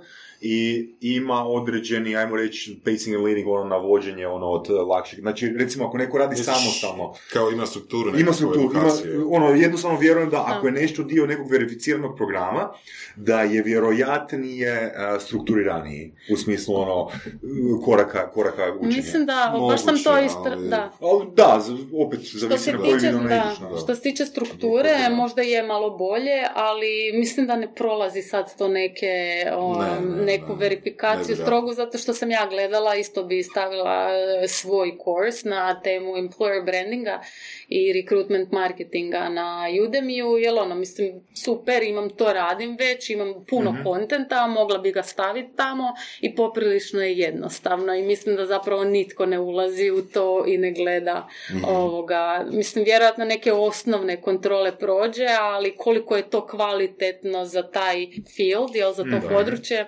mislim, da Mislim nisam da sam strogi. gledao da je tipa među glavnima ili čak možda glavna kontrola, glavni kriterij da, da je jezik razumiju. Tipa da Mhm. ono, čovjek Mhm. dobro govori engleski ili tako nešto. Da. Sad da li je tema pogođena, da li je to točno Da. što je... Da, ne, nemaju niti oni ljude koji su stručni za sve, znači ono, Da, koji da, bi da. sve to mogli Da, pogledat, da. koji znaju sve. Mislim, što ne znači da to je loše, ne da, znači da to pogrešno. Da, s obzirom da imaš to iskustvo sa Udemy, mislim, još su tvoji programi gore. Ni, ne, nisam još kren, kažem, A, istraživala sam, nisam, A, poprilično je la, jednostavno odlaze Mislim, e, staviti program je po meni najlakša stvar. E, Isto, Vorac, ja smo autori, naše knjige na Amazonu, nego kako se izdvojiti, s, e, kako se izdvojiti u toj šumi kontenta Da. koji se na određenoj platformi nalazi. Jer ako ukucaš bilo koji pojam, mm, imaš onak barem ono, ne znam, 10, 20, 30 kurseva. Sad, prednost naravno imaju oni sa većim brojem reviewova. Opet ja osobno reviewovima ne vjerujem Mhm. na plaćenim platformama iz razloga jer mogu biti fejkani. Da. Imamo primjer sa Timothy Ferrisom koji je a, izdao knjigu uh, Four Hour Body a, koja je tipa u prvih 24 sata imala preko 1000 reviewova. Da. Mislim, kako može knjiga koja je izdana danas sutra imati Da. preko 1000 reviewova? Znači, moralo je pročitati 100.000 ljudi i od tih 100.000 ljudi, ajmo reći, 1% Da. e, Da, napisati ono, mislim, ono, vidiš da je fejkano odmah. Da. Da. Na? Da. A on je svjetski autor i on Da, je faca. da. Ja recimo, evo, baš iz tog razloga ne bi na Udemy nikad e, išla stavljati neki kurs za digitalni marketing. Toga Mhm, ima mhm. koliko hoćeš i upravo zato bi rad, nastavila tamo employer branding ili ti još bolje recruitment marketing koji je sad jako nov, a, gdje nema još ništa na tu temu. Mhm. Mhm. Tako da iz tog razloga... Znači, ne zato- postoji, ne postoji niti Ne, ništa. ne. Da, idealno si da, da. A, a jako, je, e, jako je velika potražnja sada, tako da mislim da bi to super išlo i evo baš planiram kak ću, kak ću to sve napraviti, ali sigurno ide. Mislim, odličan je ono dodatan neki e, izvor prihoda, Da, da, neki da, svoj da. personal brand isto malo izgradiš, tako da to je jedan od planova skorih. Da, evo isto da spomenu to baš taj e, dodatni income, odnosno dodatni ono personal brand i tako isto. Kod nas još uvijek jako malo ljudi uopće pomišlja tako nešto napraviti. Znači, ako, ne, ako radiš u firmi, bez obzira da li radio kao HR ili kao developer ili kao nešto, znaš, nekako, za većinu ljudi tu prestaje njihova, ne znam, ono, interakcija sa ostatkom svijeta. Da, Mhm, da, mhm, da. Dok opet, ne znam, u Americi je sasvim normalno, neko radi nešto i paralelno s tim radi svoj blog, paralelno s tim, koji, koji ne veze sa firmom, znači ne sad firmin Da, blog, da, da, da. jel, nego svoj. Dodatno. Znači isto opet razlika u nekakvom ment- mentalitetu, odnosno kulturi. Mhm, Da, mhm. definitivno. Pa mislim, ovoga, ja isto, meni se to slučajno počelo događati da tako sa strane isto mogu nešto, mislim slučajno, zato što su ljudi valjda prepoznali da sam u, u tom dijelu employer brandinga, digitalnog marketinga, mi sad imamo pogotovo taj SAS, jel? Sve više tih SAS firmi se otvara e, u, u, jel, u regiji i onda kad vide da je neko uspješan u tome, o, mi smo tu recimo u Tehnoparku, tako sam Marina ja e, i upoznala, em, komuniciramo međusobno i onda nađete netko ko ima SAS, ko tek kreće i onda te kreće savjet, pita za savjete, jel? Tako da istvojila sam se što se tiče znanja u tim nekakvim specifičnim nišama i meni su ljudi sami krenuli e, dolaziti. Jer javila mi se prvo jedna agencija da vodim e, employer branding course e, jednodnevni, onda i neke tvrtke da radim kao konzultant za njih i onda sam tu skužila ok, ovoga, moram za to otvoriti taj e, paušalni obrt Da. koji evo dogodio se prošli tjedan Je, A, ili i- ne. pa tu sam negdje sam između, nije bilo toliko jednostavno koliko sam mislila da budem. Zapravo otvoriti paušalni obrt ok. Ono s čim sam imala velikih problema, uh, radim s jednom firmom uh, uh, u Europi, van Hrvatske, s kojom imam potpisan ugovor o autorskom dijelu.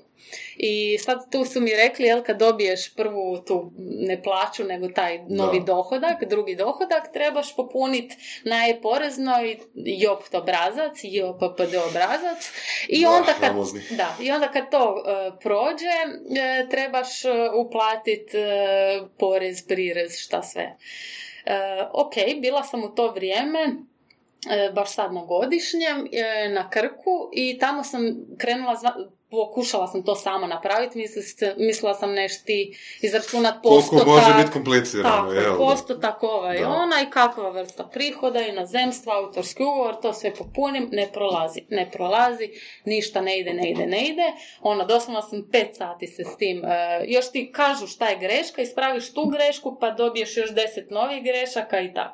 Mislim, baš ono frustrirajuće. Onda sam zvala tamo po rijeci otoku Krku em, e, urede, knjigovodstvene, porezne savjetnike i tako. I niko me nije htio primiti. Kad sam rekla e, takva vrsta ugovora, e, dohodak iz inozemstva, oprostite mi nismo imali takav slučaj, tražite pomoć dalje, ništa, doslovno sam se zbog toga, jer nakon što dobijem, što su mi platili izvana, imam osam dana da popunim taj. Vratila sam se ranije sa, sa godišnjeg i idem ja u poreznu, jel, misleći oni će meni tamo pomoć sigurno. Poštena sam, želim platiti taj porez, ima dosta onih koji, jel, nisu takvi, koji se bave sličnima, a ne plaćaju se ti porezi. Ja sam rekla neću, plaćat ću sve i ono, poštena sam. E, Dođem u poreznu, Jao. kucam, kucam na vrata, e, kaže mi meni taj obrazac ne prolazi, ne mogu, možete mi pomoć, E, ne mi se tim ne bavimo. Pa kako, mis, ono, kako mislite ne bavimo porezno, mislim kažem vam želim ono platiti to, treba mi samo pomoć s tim obracem, ako znate kako se to radi, doslovno vam pola minute treba da mi pomognete. Ne, ne, ne, ne znamo, ne znamo, nismo imali nikad takav slučaj, otiđem, Da. doslovno si sjednem ispred porezne i počnem zvati urede po Zagrebu. E, porezne savjetnike, knjigovodstvene urede opet i nazovem valjda pet ureda, ništa, isto nepoznat slučaj i napokon mi se neko odazove, ajde dođite probat ćemo. Dođem kod njih, neke super tri mlađe cure, e, popunjavaju taj obrazac, ne ide, ne ide, ne ide, zove u jedan veći ured u Zagrebu i kaže, a da, kombinacija šifri za autorsko djelo i dohodak iz inozemstva ne postoji. Bravo, Dakle, Bravo. ja ne mogu da. e, poslati taj obrazac kroz e-poreznu Da. i sad bi ja trebala, onda mi je bilo, ok, šta da onda radim, kako da platim porez, jer se plaća porez, to što se plati, se veže za taj obrazac. Znači, Da. nemaju s čim povezati to Da. što sam platila. Da. Da. Kaže, porezna trebaš platiti svejedno. Da, da, da. Mislim, ono, kao prvo zanimljivo primijeti da ne znam, pretpostavljam da u svijetu ima jako malo poreznih uprava koji ne znaju kako se ispunjavaju njihovi vlastiti obrazci. Da. To je nekako fenomen koji smo mi uspjeli postići. Znači, nije da mi želimo platiti porez, pa sad mi, evo, guramo da, Da. da, da, da mi hoćemo punjavati te, te obrazce, koji nego oni traže da se popunjavaju obrasci, ali ne znaju kako se obrasci trebaju popuniti. Što je jedan fenomen. ne. I onda sam, da, bila sam otišla u banku i žena u banci mi je rekla nemojte to plaćati jer oni ne mogu vidjeti od kud je i za šta je to došlo. I evo mene sad baš zanima šta bi se dogodilo da jel oni vide, na mom žiro računu se može vidjeti da ja dobivam još neke novce, Da. ali šta oni meni mogu napraviti? Znači, da li me mogu poslije ono, e, uzeti cijeli taj iznos i reći ti to nisi plaćala, da li ja sad mogu doći i reći, oprostite, greška je u sustavu, u vama, što ne znate kako, ono, ne znam, def- ono, ne znam, ne znam šta da radim, jel to treba? A možda su ono malo izgubljeni jer im je to prvi slučaj i nikad Da, da. Da, u 2017. godini je to Da. prvi slučaj. Ali onda kad dođe slučaj, onda ga treba valjda ovoga, riješiti. Da. Jer, mislim da s ovim freelancingom i, i gig ekonomijom takvih slučajeva će biti e, jako puno i sve više. Mislim, radom. ima ih sigurno. Da. pitanje je ono, pitanje toga da uh, niko ne želi u poreznom preuzeti odgovornost da Tako ti išta kaže, da, da. jer time će on sebe dovesti valjda Da. nekako, neki probleme, ne Da. daj Bože, jel? Pa Da. da izgubi možda, ne, neće izgubiti ništa, znači, jel, sam Da. ne želi, ne da mu se. A druga stvar je što ovaj, um, svi pričaju o nekakvom napretku, svi pričaju o nekakvom jel, dovođenju firmi u Hrvatsku, nekih ono i ljudi, i znanja, i kapitala, i sve skupa, ali međutim niko ne želi riješiti ovako trivialan problem. Tako je, Jeli? da. Sad, šta bi trebalo ići? Do, do ministra kucat na vrata i reći, evo, gospodine ministre, evo, recite vi meni koliko ja kuna trebam platiti. Jel? Da. Dakle, Ne, ni on neće htjeti izjaviti nešto. fascinantno. uvezujuće, da. A, čisto oko digresija, jel, da No. Bor- Borac je nekad prije bio u politici, pa je onda...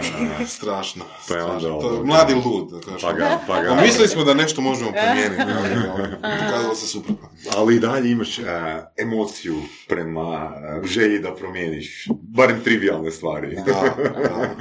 Tako su meni, da. Mislim, ja, ja sam isto ono, nevjerojatno mi je da, ne znam da li će se ikad dogoditi to da će, jel, se počet nešto mijenjati. Mene inače politika uopće ne zanima, ali kao maloj su mi uvijek govorili, mama mi je govorila, ti ćeš promijeniti nešto, ti bi trebala u politiku, ti... Meni su rekli suprotno, nemoj ništa tu raditi. Sad nemoj. ne.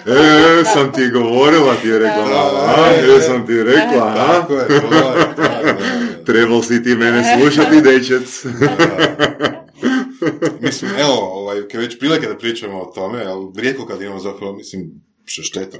Pa kak imaš rijetko, imaš mikrofon doma i onak, pričaj kako hoćeš o tome. Da.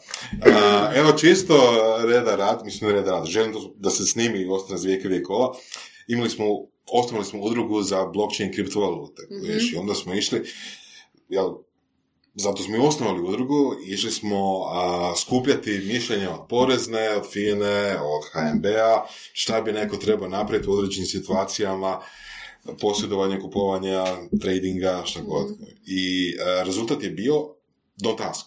Znači, ono, Da, kucaš na ured koji bi trebao imati a, mišljenje o tome i iz tog ureda ti kaže mi ne želimo dati mišljenje o tome.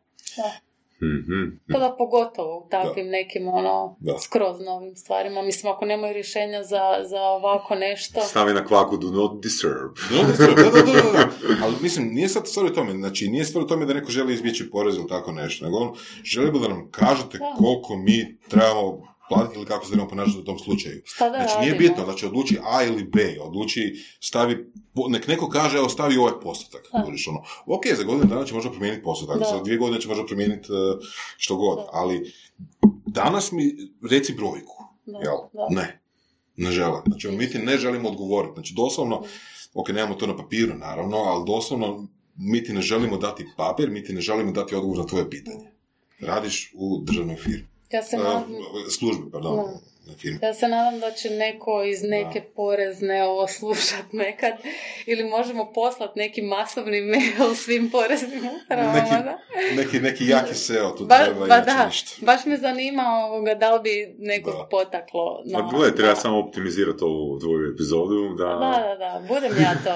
Ja da, da to- poreznici kad googlaju svoje ime i prezime ili nešto, nek dođe do Eto vi, E, da, e, da. Da. super, da.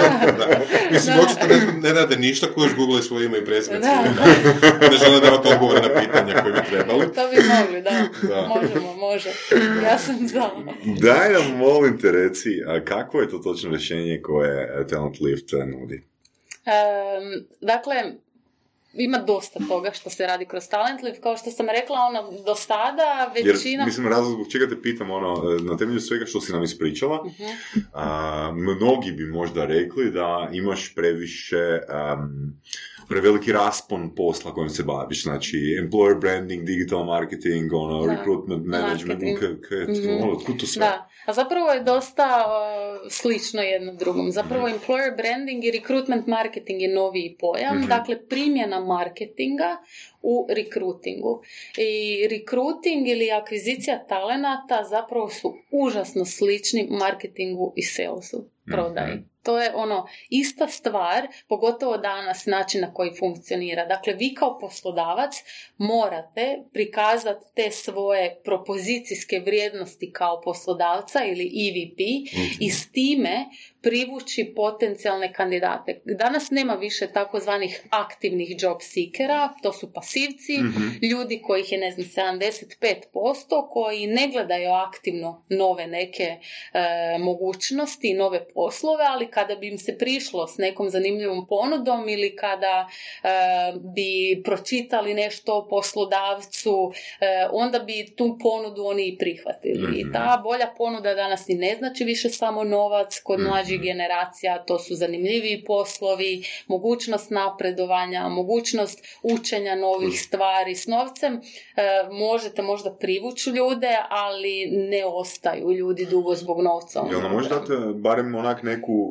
e, razliku e, između recruitment marketinga i employer brandinga, čisto da ono znamo razdvojiti. Pa zapravo employer branding, recruitment marketing je um, više izraz e, primjene. Employer branding je dakle proces kako vi brendirate sva, svog, e, sebe kao poslodavca, kako definirate te svoje mhm. propozicijske vrijednosti, kako definirate svoju organizacijsku kulturu, e, a recruitment marketing je onda kako to komunicirate prema van. Dakle, kakvu vrstu kontenta kreirate, da li imate mhm. priče svojih zaposlenika, da li imate career blog na kojem mhm. priča, e, pišete o tome kako je vaš HR-ovac ili VP of marketing napredovao kroz godine unutar vaše tvrtke, što je mhm. novo naučio, e, da li, ne znam, e, nudite, kakve benefite imate u tvrtkama. Dakle, mi to ne vidimo. Ima tvrtki ovdje koji su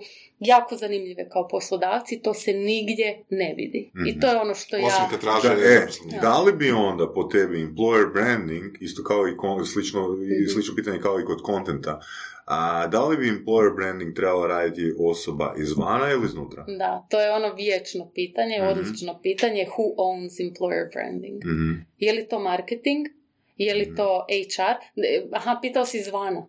Da, da, da li bi trebalo biti in-house, da li bi... Ono, in-house, da. Da? Da, definitivno. Zato jer mora živjeti vrijednosti firme. Tako je, definitivno. Ja sam mislila, mislila da pitaš da li to treba unutar, unutar firme je moj definitivni odgovor, mm iako vidim sad sve više da se neke marketinške agencije u tom svijetu pokušavaju mm malo progurati, jer vide potrebu i potrebe ima jako, jako puno za gener- snimanjem videa zaposlenika, e, pisanjem kontenta, izrađivanjem stranice karijera, karijera, e, tako da ima tu jako puno. Je li ima literature na temu uh, ne employer brandinga, nego ima. recruitment marketinga? Ima, ima. Kako organizirati svoj kontent da, da bude primamljiv potencijalno Jako je slično, užasno je slično marketingu, baš sam e, neki dan napravila infografiku koja uspoređuje marketing i HR ili recruitment.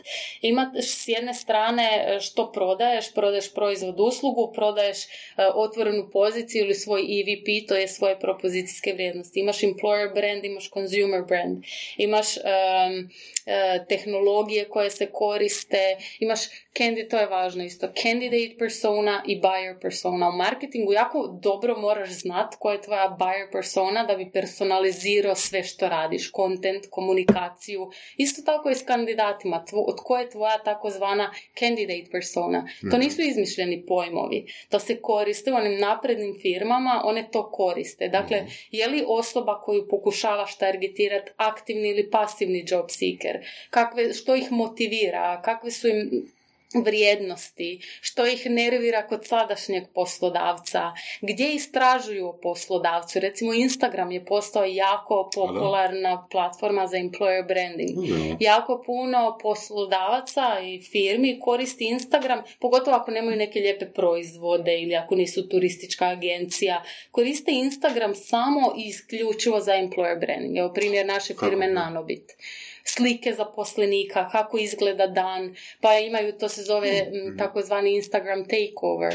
Uzme zaposlenik, Instagram account i cijeli dan se snima mislim, što on radi, predstavlja ljude unutar firme, kako izgleda kad idu na team buildinge, isto pokazuju kako to izgleda. Imaš primjere hrvatskih e, firmi koje, koje mogu poslužiti kao, da, pa koji su dobra praksa recruitment, baš e, imenom ono, da, da znaš. Nanobit da, je dobro? recimo dobra firma, oni koriste isto naš software. Tu je recimo naš software super zato što evo, u HR-u ljudi ne znaju, HR-ovci ne znaju kako napraviti stranicu karijere. To jest treba ti developer da ti to napravi i onda kad trebaš izmjene, opet ti oni to rade. Talent Lift, ono, doslovno HR-ovac bez ikakvog znanja u um, developmentu, dizajnu može napraviti odličnu stranicu karijera. To ono njima zvuči fascinantno kao HR kako, ali jednostavno su template i lako se uh, izmjenjuje radi. Uglavnom Nanobit, uh, dobar primjer, Infinum je tvrtka koja isto tako dobro radi, radila sam nešto sa A1, pa oni su također e, tvrtka koja e, jako, jako puno ulaže u svoje zaposlenike, svoj employer branding, iako ono, ljudi su dosta skeptični, pogotovo prema mhm. tim telekomima i njima je jako teško privući ljude, jer je takva, je, ta, do, ono, takva je percepcija prema vani, recimo bankama.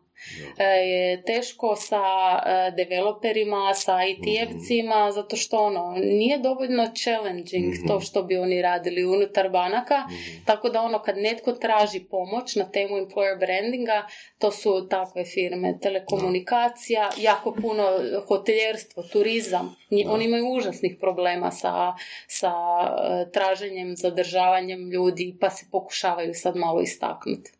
Da. Evo, dok nisi spomenula turizam i, i hotele, uh, baš sam htio reći, uglavnom si spomenula samo tehnološke firme, Da, tehnološke da. biznise, jeli?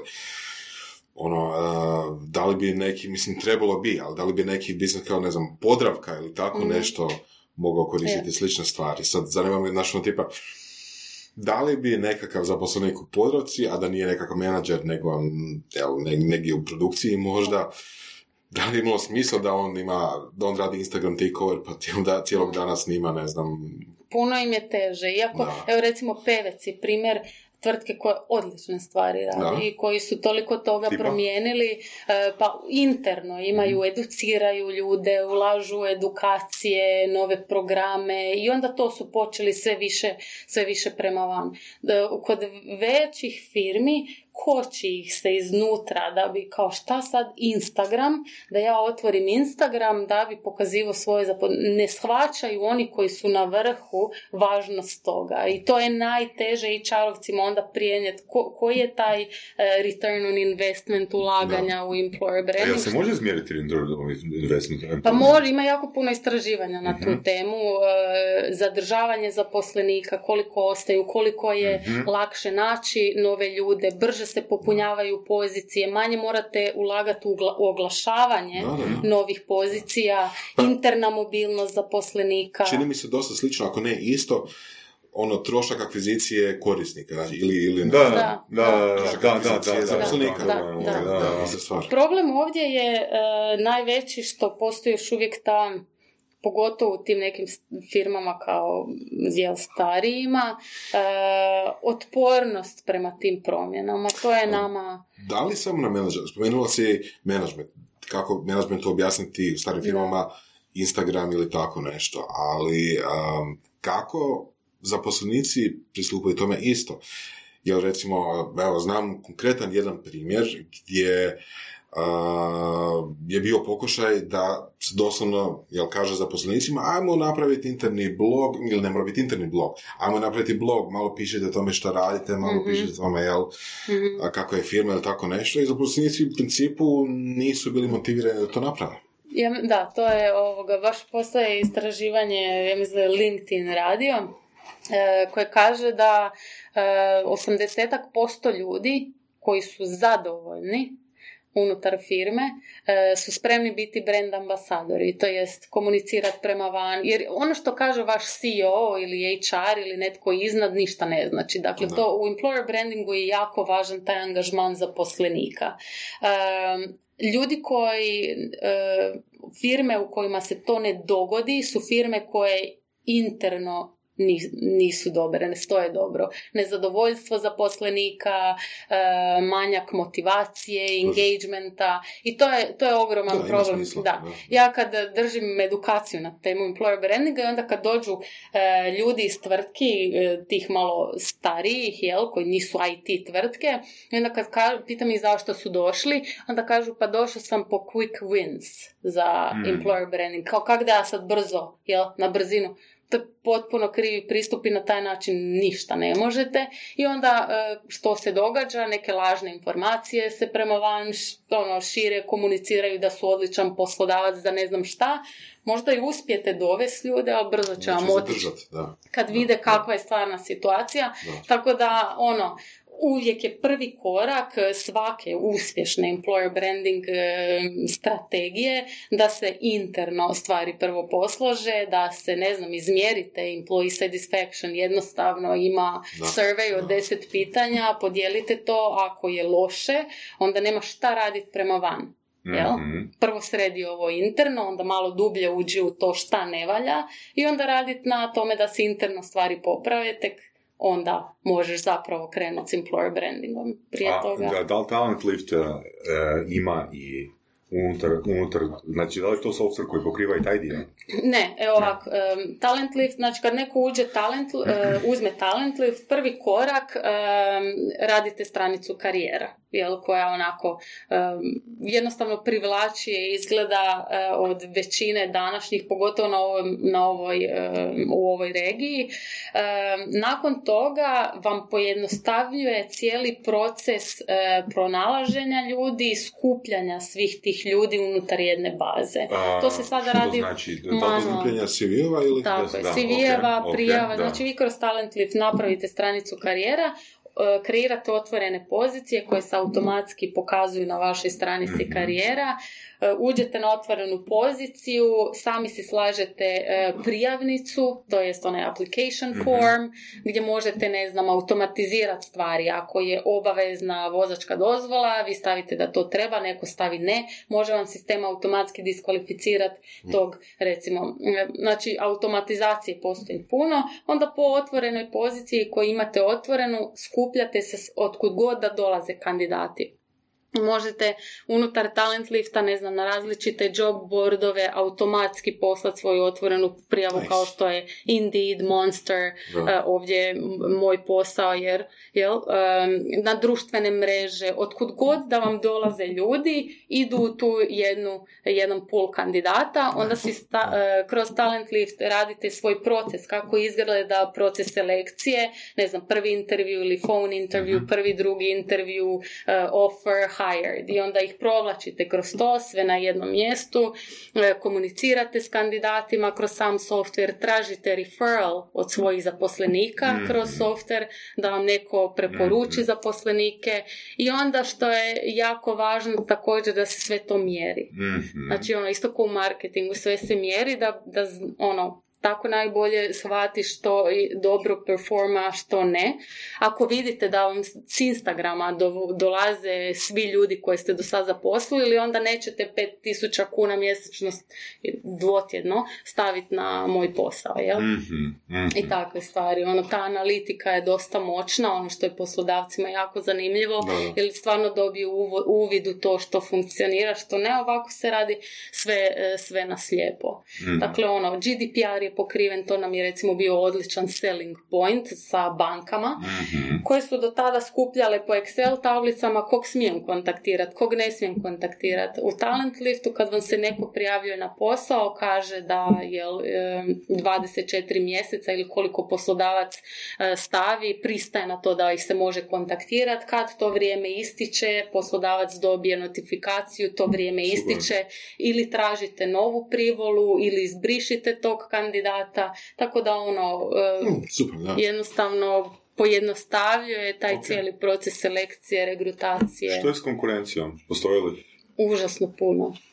Užasno puno konkurencije, pogotovo mi sad idemo sa e, novim e, softverom koji ubrzo e, izlazi, nova verzija. Bićemo puno drugačiji u smislu da ćemo raditi više na tom recruitment marketing dijelu. Mhm. E, I tada, to će biti, jel, nadam se kroz mjesec, dva, ćemo biti e, puno konkurentni u smislu da ćemo biti cijelokupno recruiting rješenje. Kad kažemo a, konkurencija, mislimo na našu regiju Ne, ne, ili reg- na svijet? Svijet. Nama nije, Da, ok. regiju, regiju smo pokrili, nije nam više uopće zanimljiva.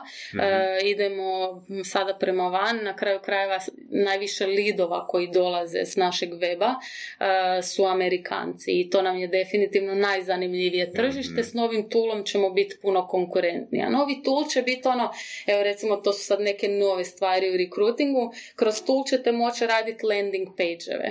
E, recimo radite neki career event e, ili napravi, nap- nisam još nikoga vidjela recimo da je napravio webinar, poslodavac da napravi webinar na temu kako je raditi u našoj firmi. Ili dove svoje zaposlenike, dva zaposlenika Da, da, iz, da. i onda napraviti landing page, prijavu za webinar i kogod da se prijavi da je to htio poslušati, to su lidovi u recruitingu. Da. Znači, to je proaktivno punjenje tog talent pula prije nego, znači to ono sve više se radi na toj konverziji potencijalnih budućih kandidata, jel? Ne samo ja imam sad otvorenu poziciju, idem ju promovirati, nego proaktivno poslodavac mora raditi nekakve stvari, ne znam, napraviti e-book kako e, naći prvi posao nakon e, fakulteta. Poslodavac napraviti landing page, takav neki e-book, privlačiš studente i ima puno poslodavaca koji zapošljavaju puno studenata, puniš si pool svoj sa studentima koji mhm. čitaju o tako nečem, to su tvoji potencijalni kandidati. Imaš otvorenu poziciju za studentski posao, ne moraš se oglašavati jer već imaš izgrađenu bazu potencijalnih ljudi. Jel? I onda šalješ mail, e, skinuo si taj i taj e-book, mi imamo otvorenu poziciju za studenta, zašto ne bi, znači čisti marketing, zašto ne bi se employer branding radio na taj način. I vani se radi sve više, Ovoga, tako da evo ja samo čekam da, da neko krene s tim. Zapravo je to ono što ja želim prenijeti kroz, kroz te svoje edukacije, tako nešto novo i takav pristup. Jer, jer kažem, sve manje, e, sve teže naći kvalitetne ljude. Mm-hmm. Super mi spomenula da je da konkurencije ima jako puno u tom području. Da. Znači, to je jedan startup koji je kod nas uspješan, mislim, uspješan je jel, i vani. Uh, koji je krenuo raditi nešto što nije ono, kako bi rekao, novo područje, mislim, novo otprilike je, ali nije ne, ono nepostojeće. I imali su hrabrosti da to pokrenu, imali su znanje da to izvedu do kraja. Da. Jel? Odnosno da postignu primijećeno na svjetskoj razini. Znači, ne mora uvijek biti nekakav biznis koji je totalno novi. Ali se, ono što je rekla Kristina, da rade sad na tome da napravi dodatnu diferencijaciju. Tako da. je, da. Što smo mi, to je od početka plan. Ono, ja od kad sam došla, to je plan. Jednostavno, ono, u tom developmentu i, kažem, nismo do sad nikakve velike investicije, ništa uzimali, pokušavamo ovako koliko se može. Oga, e, tako da, ono, to nam je plan od početka, mhm. kasni se dosta, uvijek s tim razvojem softvera ono, se kasni, ali evo sad smo tu, uspjeli smo pokriti regiju, e, do sada tu nije bilo ništa tako, zapravo smo mhm. mi učili tržište o tome kako digitalizirati HR procese, to je bila naša uloga na, na samom početku. E sad imamo prihode jel, iz regije koje pomažu da idemo dalje, ulažemo, e sad očekujemo stvarno ono novu eru za talent. mm a, s obzirom da si takav fan um, ono, organskih uh, dolazaka uh-huh. na web, uh, kako skupljaš um, sudionike webinara? E, pa isto. Znači, znači, znači, ti ne možeš recimo reći, e, sutra ću imati webinar. Jel imaš bazu već? Mm-hmm. Jel postoji baza ono, koja je zainteresirana za webinar, jel to, jel su to webinari u seriji, odnosno kako se došlo do prvih gledatelja, jer ti, recimo, ja ako želim održati neko predavanje, mm nikad nisam do sad napravio webinar, ali mogu recimo reći za 5 dana staviti onak 1000 dolara ovoga, u promociju toga, skupiti ovoga mailove, iskomunicirati s ljudima, to je tad i tad. Ovoga, webinari su, mislim, sličan je princip. Uh, webinari ja, recimo, promoviram najmanje 3-4 tjedna prije nego što krenem promovirati, 3-4 tjedna prije nego što krene. I sad kako skupljati opet e, poziv na taj webinar, poslat postojećoj bazi, nisu novi lidovi, jel? Mhm, Imaš već svu mhm, tu, mhm. znači opet ti se isti ljudi registriraju ako samo to radiš. Ali, e, pop-upovi na webu, jer puno ljudi dolazi na web koji nikad možda ne konvertaju, ne znam, neki lead flow ili pop-up diskretni e, na webu, upcoming webinar, mm sign up, to je jedan način. Uvijek kad imamo webinar, e, stavimo nešto novaca na društvene mreže, mhm. tek toliko da uspijemo doći do onih do koji na ovaj način e, ne bi, ali to su ono iznosi u tih tri tjedna, ne znam, do 500 dolara mhm. što mi stavimo, dakle stvarno nije puno ulaganja, ali ono e, što ja sad najviše radim i što ovdje, kažem, sigurno još nitko ne radi, a ja sam uvjerena da je to budućnost marketinga, e, je partnerships. Znači, u svijetu HR-a postoji još dvadesetak drugačijih tulova za employee engagement, employee experience, za uh, background checking, za video interviews, za, dakle, jako puno HR tulova. Mi svi imamo istu target skupinu, Mhm. Dakle, naša target skupina je apsolutno svima ista i onda se spajamo. Svi ti tulovi, sve te tvrtke imaju, ne znam, 10, 20 i više tisuća subscribera na svom webu. Uh, ono što radimo se, ja radim outreach prema tim drugim tvrtkama u HR-u. Uh, kažem, nismo konkurencija, imamo istu target skupinu, ajmo napraviti zajedno webinar. I onda se Nice. na- Da. spoji se nas, e, ne znam, četvero, evo sad je e, za dva dana imamo webinar sa tri druga tula i onda zajedno generiramo te lidove. Oni dobiju naše lidove, mi njihove. e, Jel ste u tom slučaju komplementarni? U smislu svako ima neko svoje područje pa sad zajedno ste ono jači, odnosno pokrivate veće područje ili je sve više konkurencija? Ali razmišljamo šta bi se dogodilo recimo kad bi nekakve nekoliko IT firmi na taj način puta partnershipa tražilo zaposlenike, a svi rade Da. istu stvar, Da. traže iste To, zaposlenike. to definitivno malo teže. Da. Ovo je u svijetu marketinga, jel webinar, Da. mi sad što radimo, gdje predstavljamo naš tool ili najbolje prakse u HR-u, Mhm. onda s tim HR toolovima u employer brandingu spajati se s drugim tvrtkama malo, malo tricky, jer da, oni se fajtaju svi Da. za, za iste talente, tako da je tu druga priča, definitivno. Da.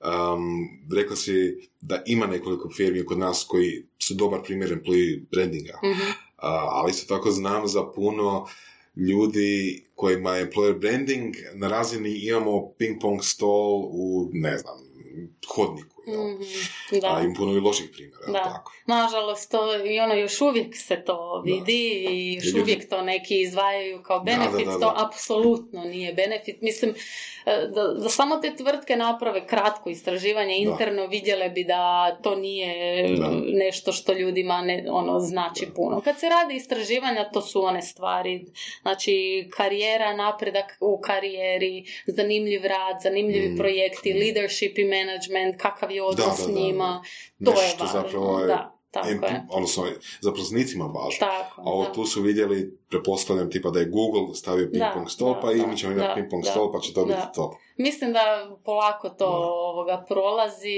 kao neki benefit koji bi se trebao izdvajati, Da, da, da, da. ali vidi se još uvijek. Još uvijek Da, toga da. da.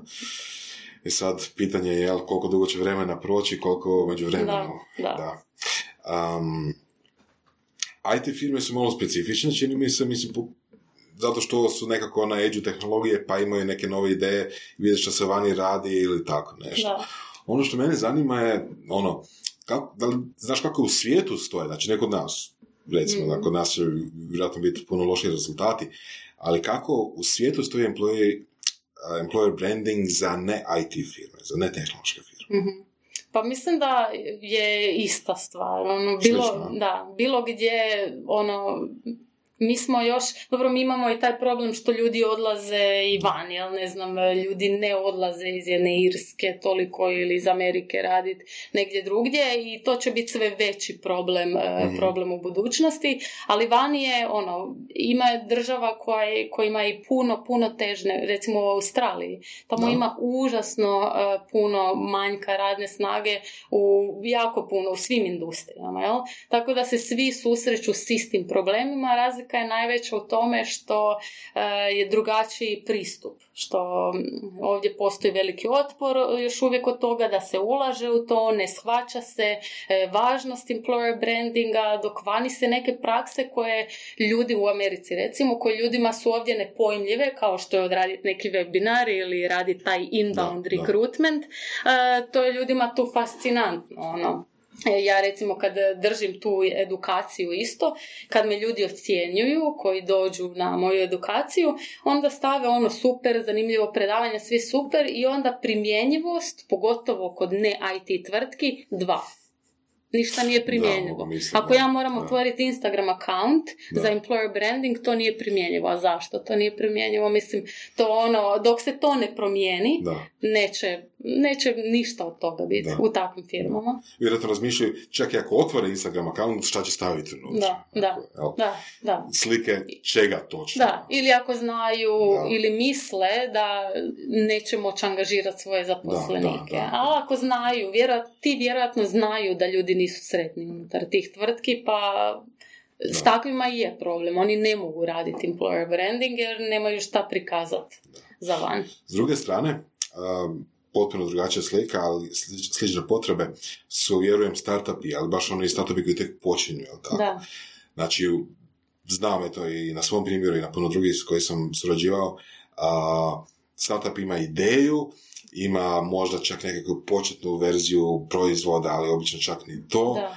a, novaca nemaju Da. i sad trebaju naći ljude. tako je. Jel? Da. I šta onda? Ja mislim da sa startupima onako malo čudno, e, zato što, ne znam, rekla bi da možda prije godinu dana sam primijetila da sve- ljudima je, jesu startupovi postali sve privlačniji. Onda su ove isto korporacije počeli govoriti mi se ne možemo čak boriti više sa startupovima zato što su oni seksi poslodavci, oni su privlačni e, mi, ono, millennial jel, generaciji, mlađim generacijama, sve više ljudi idu prema startupovima.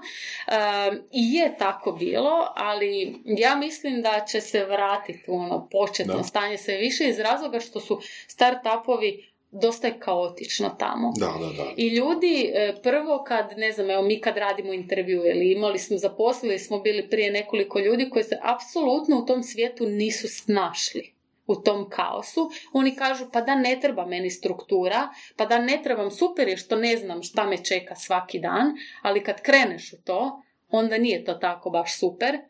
Ili kad ne znaš e, kako funkcionira komunikacija, Da, da, da, da, da. e, kad ne znaš zašto ne dobivaš odgovor, kad ne znaš e, ono šta će se sutra dogoditi, preksutra, kako da planiraš un- unaprijed mjesec dana ne možeš. To nekima postaje dosta frustrirajuće. Zapravo moraš biti dosta jak da bi ostao u svemu Da. tome. Mislim da ono se sve više vidi da e, jel u startupu ako nisi takav tip osobe može biti dosta teško za, za opstav. I to je super ilustracija da treba naći dobre zaposlenike za određena mjesta, za određene Tako je, firme, za određena tako je. područja, jel tako? Tako je. A ne bacati ono Da. na široku Da. mrežu, jeli, pa Da. sa šta ulovimo, jel? Nama je to užasno važno. Mi kad zapošljavamo nove ljude, kažem ono, par puta smo imali, ono, opekli smo se. Da, vjerujem, E, da. dovedete nekoga sa e, jako puno iskustva, očekujete ne znam šta i onda ono, jednostavno se osoba nikako ne snaže. Ako je došla iz neke korporacije gdje sve fino bilo posloženo, e, imalo Da, neki da, da. flow, e, nema šanse. Tako da nama je to jako važno i mi u to ulažemo dosta truda kad tražimo nove ljude.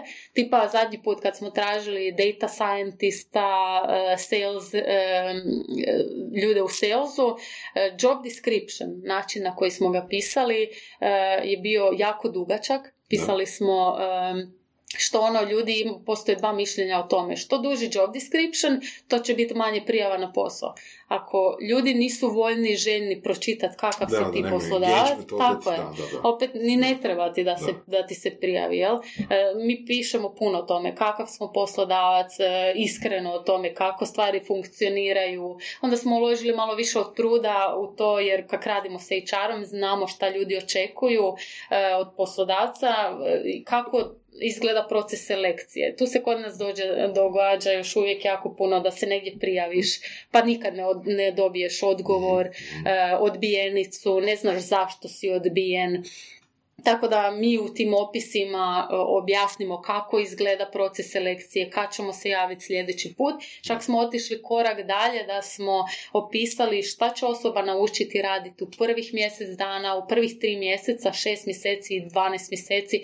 Dakle, opis u Jasno, prvih da, 12 da, da. godina. I onda kad smo radili i tražili feedback ljudi koji su se prijavili, rekli su da ono razlog iz kojeg su se prijavili je taj job description, što su mogli toliko naučiti o nama prije nego da, to da, očekuju da. ljudi danas. To kandidati ono žele znati što više da bi donijeli i oni sami što bolju odluku. Da. I to vjerojatno ide ruku uz ruku sa, a, recimo, blogom koja neka firma ide, ono, plasira van Tako i nekog dole informacija na YouTube kanalima, Inst- Instagram Tako, accountima da. ili tako nešto, pa potencijalni zaposlenik može sve to skupa pogledati, proučiti i onda reći... I to se, da. Da li imaš informacije vezano uz prijave? Koliko prijava dolazi onako random, onako s Marsa, vidjeli su oglas pa se prijave, a koliko, čisto ako imaš neki dojam o tome, dolazi tipa, ne znam, a, sadašnji zaposlenici su poveli svoje prijatelje, odnosno pozvali da dođu ili, ili Pa iskreno, ne znam, znam da je ono neka konverzija na mm, aplikacijskoj formi, neki, ovisi o tome koliko je komplicirana, 20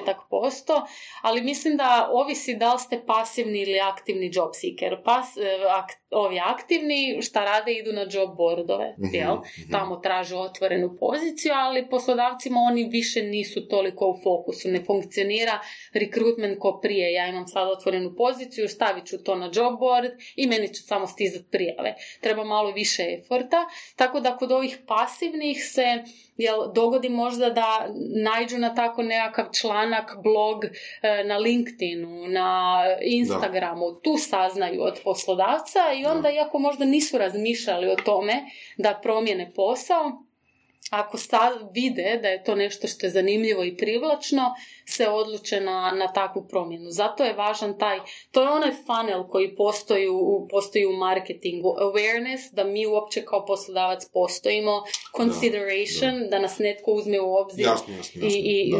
Ali vjerojatno imate i polje tipa odakle ste čuli za ovu poslovnu ponudu ili za ovaj job, jel? Uh, Neki poslodavci to koriste, neki ne, ali kod nas tu može biti i to ili job board, moj posao, jel, koji ono, je jedini, mislim nije ja bi to jedini, rekao da ali- je najčešći Da, način. da. da ok. E, mislim, ovisi. Za IT nije. Definitivno. E, job boardovi ne idu, developeri jednostavno ne idu ta- tamo. To su više, ne znam, retail industrija, turizam, hoteljerstvo i taka, Mhm. takva zanimanja. Ali društvene mreže. Mi, evo, mi kad imamo otvorenu poziciju, boostamo post na Instagramu za 50-100 dolara i dobijemo kvalitetne prijave. Targetiramo što preciznije možemo, Mhm. ako je to moguće. Hvala Bogu na društvenim mrežama to možemo. Tako da je to puno brži isplati, recimo društvene mreže u usporedbi sa, sa job boardovima, puno je brži i isplativiji način da se dođe do, do potencijalnih kandidata. Nice, da. Da. Vi kad Da, stavite, ne znam, baš Da. sam radila usporedbu, ono, job board, koliko košta, e, dvotjedno oglašavanje, e, 5000 kuna, e, možete dobiti isti ili bolji rezultat sa 100 dolara na Facebooku i Instagramu. Tako velika razlika. Da. Ok, da, to je Da. vrijedno znati zapravo. Tako da, a, a još uvijek Da. e, ne znaju, malo tvrtki radi to. Da. Malo tvrtki promovira otvorene pozicije na društvenim Stvarno je istina, da. Da. Sad kad razmišljam, vidio sam čak je dosta takvih postova od stranih firmi, Da, američkih tako da. nešto, ali ništa Da, od domaćeg. da, Stvarno da. je to. Da, da. I to, bit će Da. toga sve više sigurno, o, samo treba, znaš ono, tu treba doći onda do komunikacije, marketinga Da, i HR-a i suradnja između njih. Evo za kraj, jel imaš još možda koji onako tip and tricks, savjet? Za, Pa evo za, za a, za mlade ljude, ambiciozne. dobro, može, eto, možemo podijeliti na dva dijela. Mislio sam prije za, za a, employer branding, mhm. recimo, za, za rekrutanje, ali možemo općenito i za mlade ljude, da. Pa, Znači, odite u Ameriku, jel to je prvi savjet, jel? Pa nije, ne, budite vi ovdje, ostanite. Mislim da je samo važno ono, ako vas nešto zanima, da onda pokušate u tom sami sebe unaprijediti koliko se, jer, ono, tražiti nekakve e, edukacije, pomoć izvana, teško da ćete u toliko detalja ili nešto specifično moći e, naučiti. E, a što se tiče poslodavaca, pa ono, da taj employer branding nema quick winova za to i da nije nešto što e, se može odraditi sad i onda se ne raditi narednih mjesec dana e, ili se raditi samo kad imate Mhm. potrebe zapošljavanja, već nešto što se strateški treba odraditi. E, ne znam, čak i predvidjet Da, ako da, da. razvijate svoj softver ili uslugu, proizvod u tom i tom smjeru, znate da će vam treba takvi i takvi ljudi za tri mjeseca, onda ono proaktivno bildanje talent poolova i privlačenja ljudi u svoju bazu, Da. da, možete biti spremni kad vam stvarno ti ljudi e, trebaju. Taj mindset Da. se treba, to je najvažnije, jel? da se promijeni taj mindset e, i da poslodavci shvate vrijednost toga jer će im biti definitivno sve teže. Evo, super. A, mislim da su to odlične informacije, da puno ljudi koji su čak i razmišljali o tome uh, kako u svojoj firmi pokrenuti employer branding ili koji su bili u nekom dijelu procesa koji su opisala pola toga ne znam. Da, ja vjerujem da, da, to da. kod nas dosta još uvijek u povojima. Da, Tako definitivno. super da si došla i drago mi da smo se ispričali ovako i da Hvala. smo saznali sve ovo. Hvala vama što ste me zvali, ovo drago mi je da sam mogla podijeliti svoje iskustvo Da. i znanje s ostalim. Slušali ste podcast Surove strasti. Ako vam se sviđa, lajkajte. Ako se slažete s gostom, komentirajte ili ako se ne slažete. Ako imate pitanja za ovog ili druge goste, pišite nam u komentarima. Šarite nas prijateljima sa sličnim interesima i čujemo se u sljedećoj epizodi.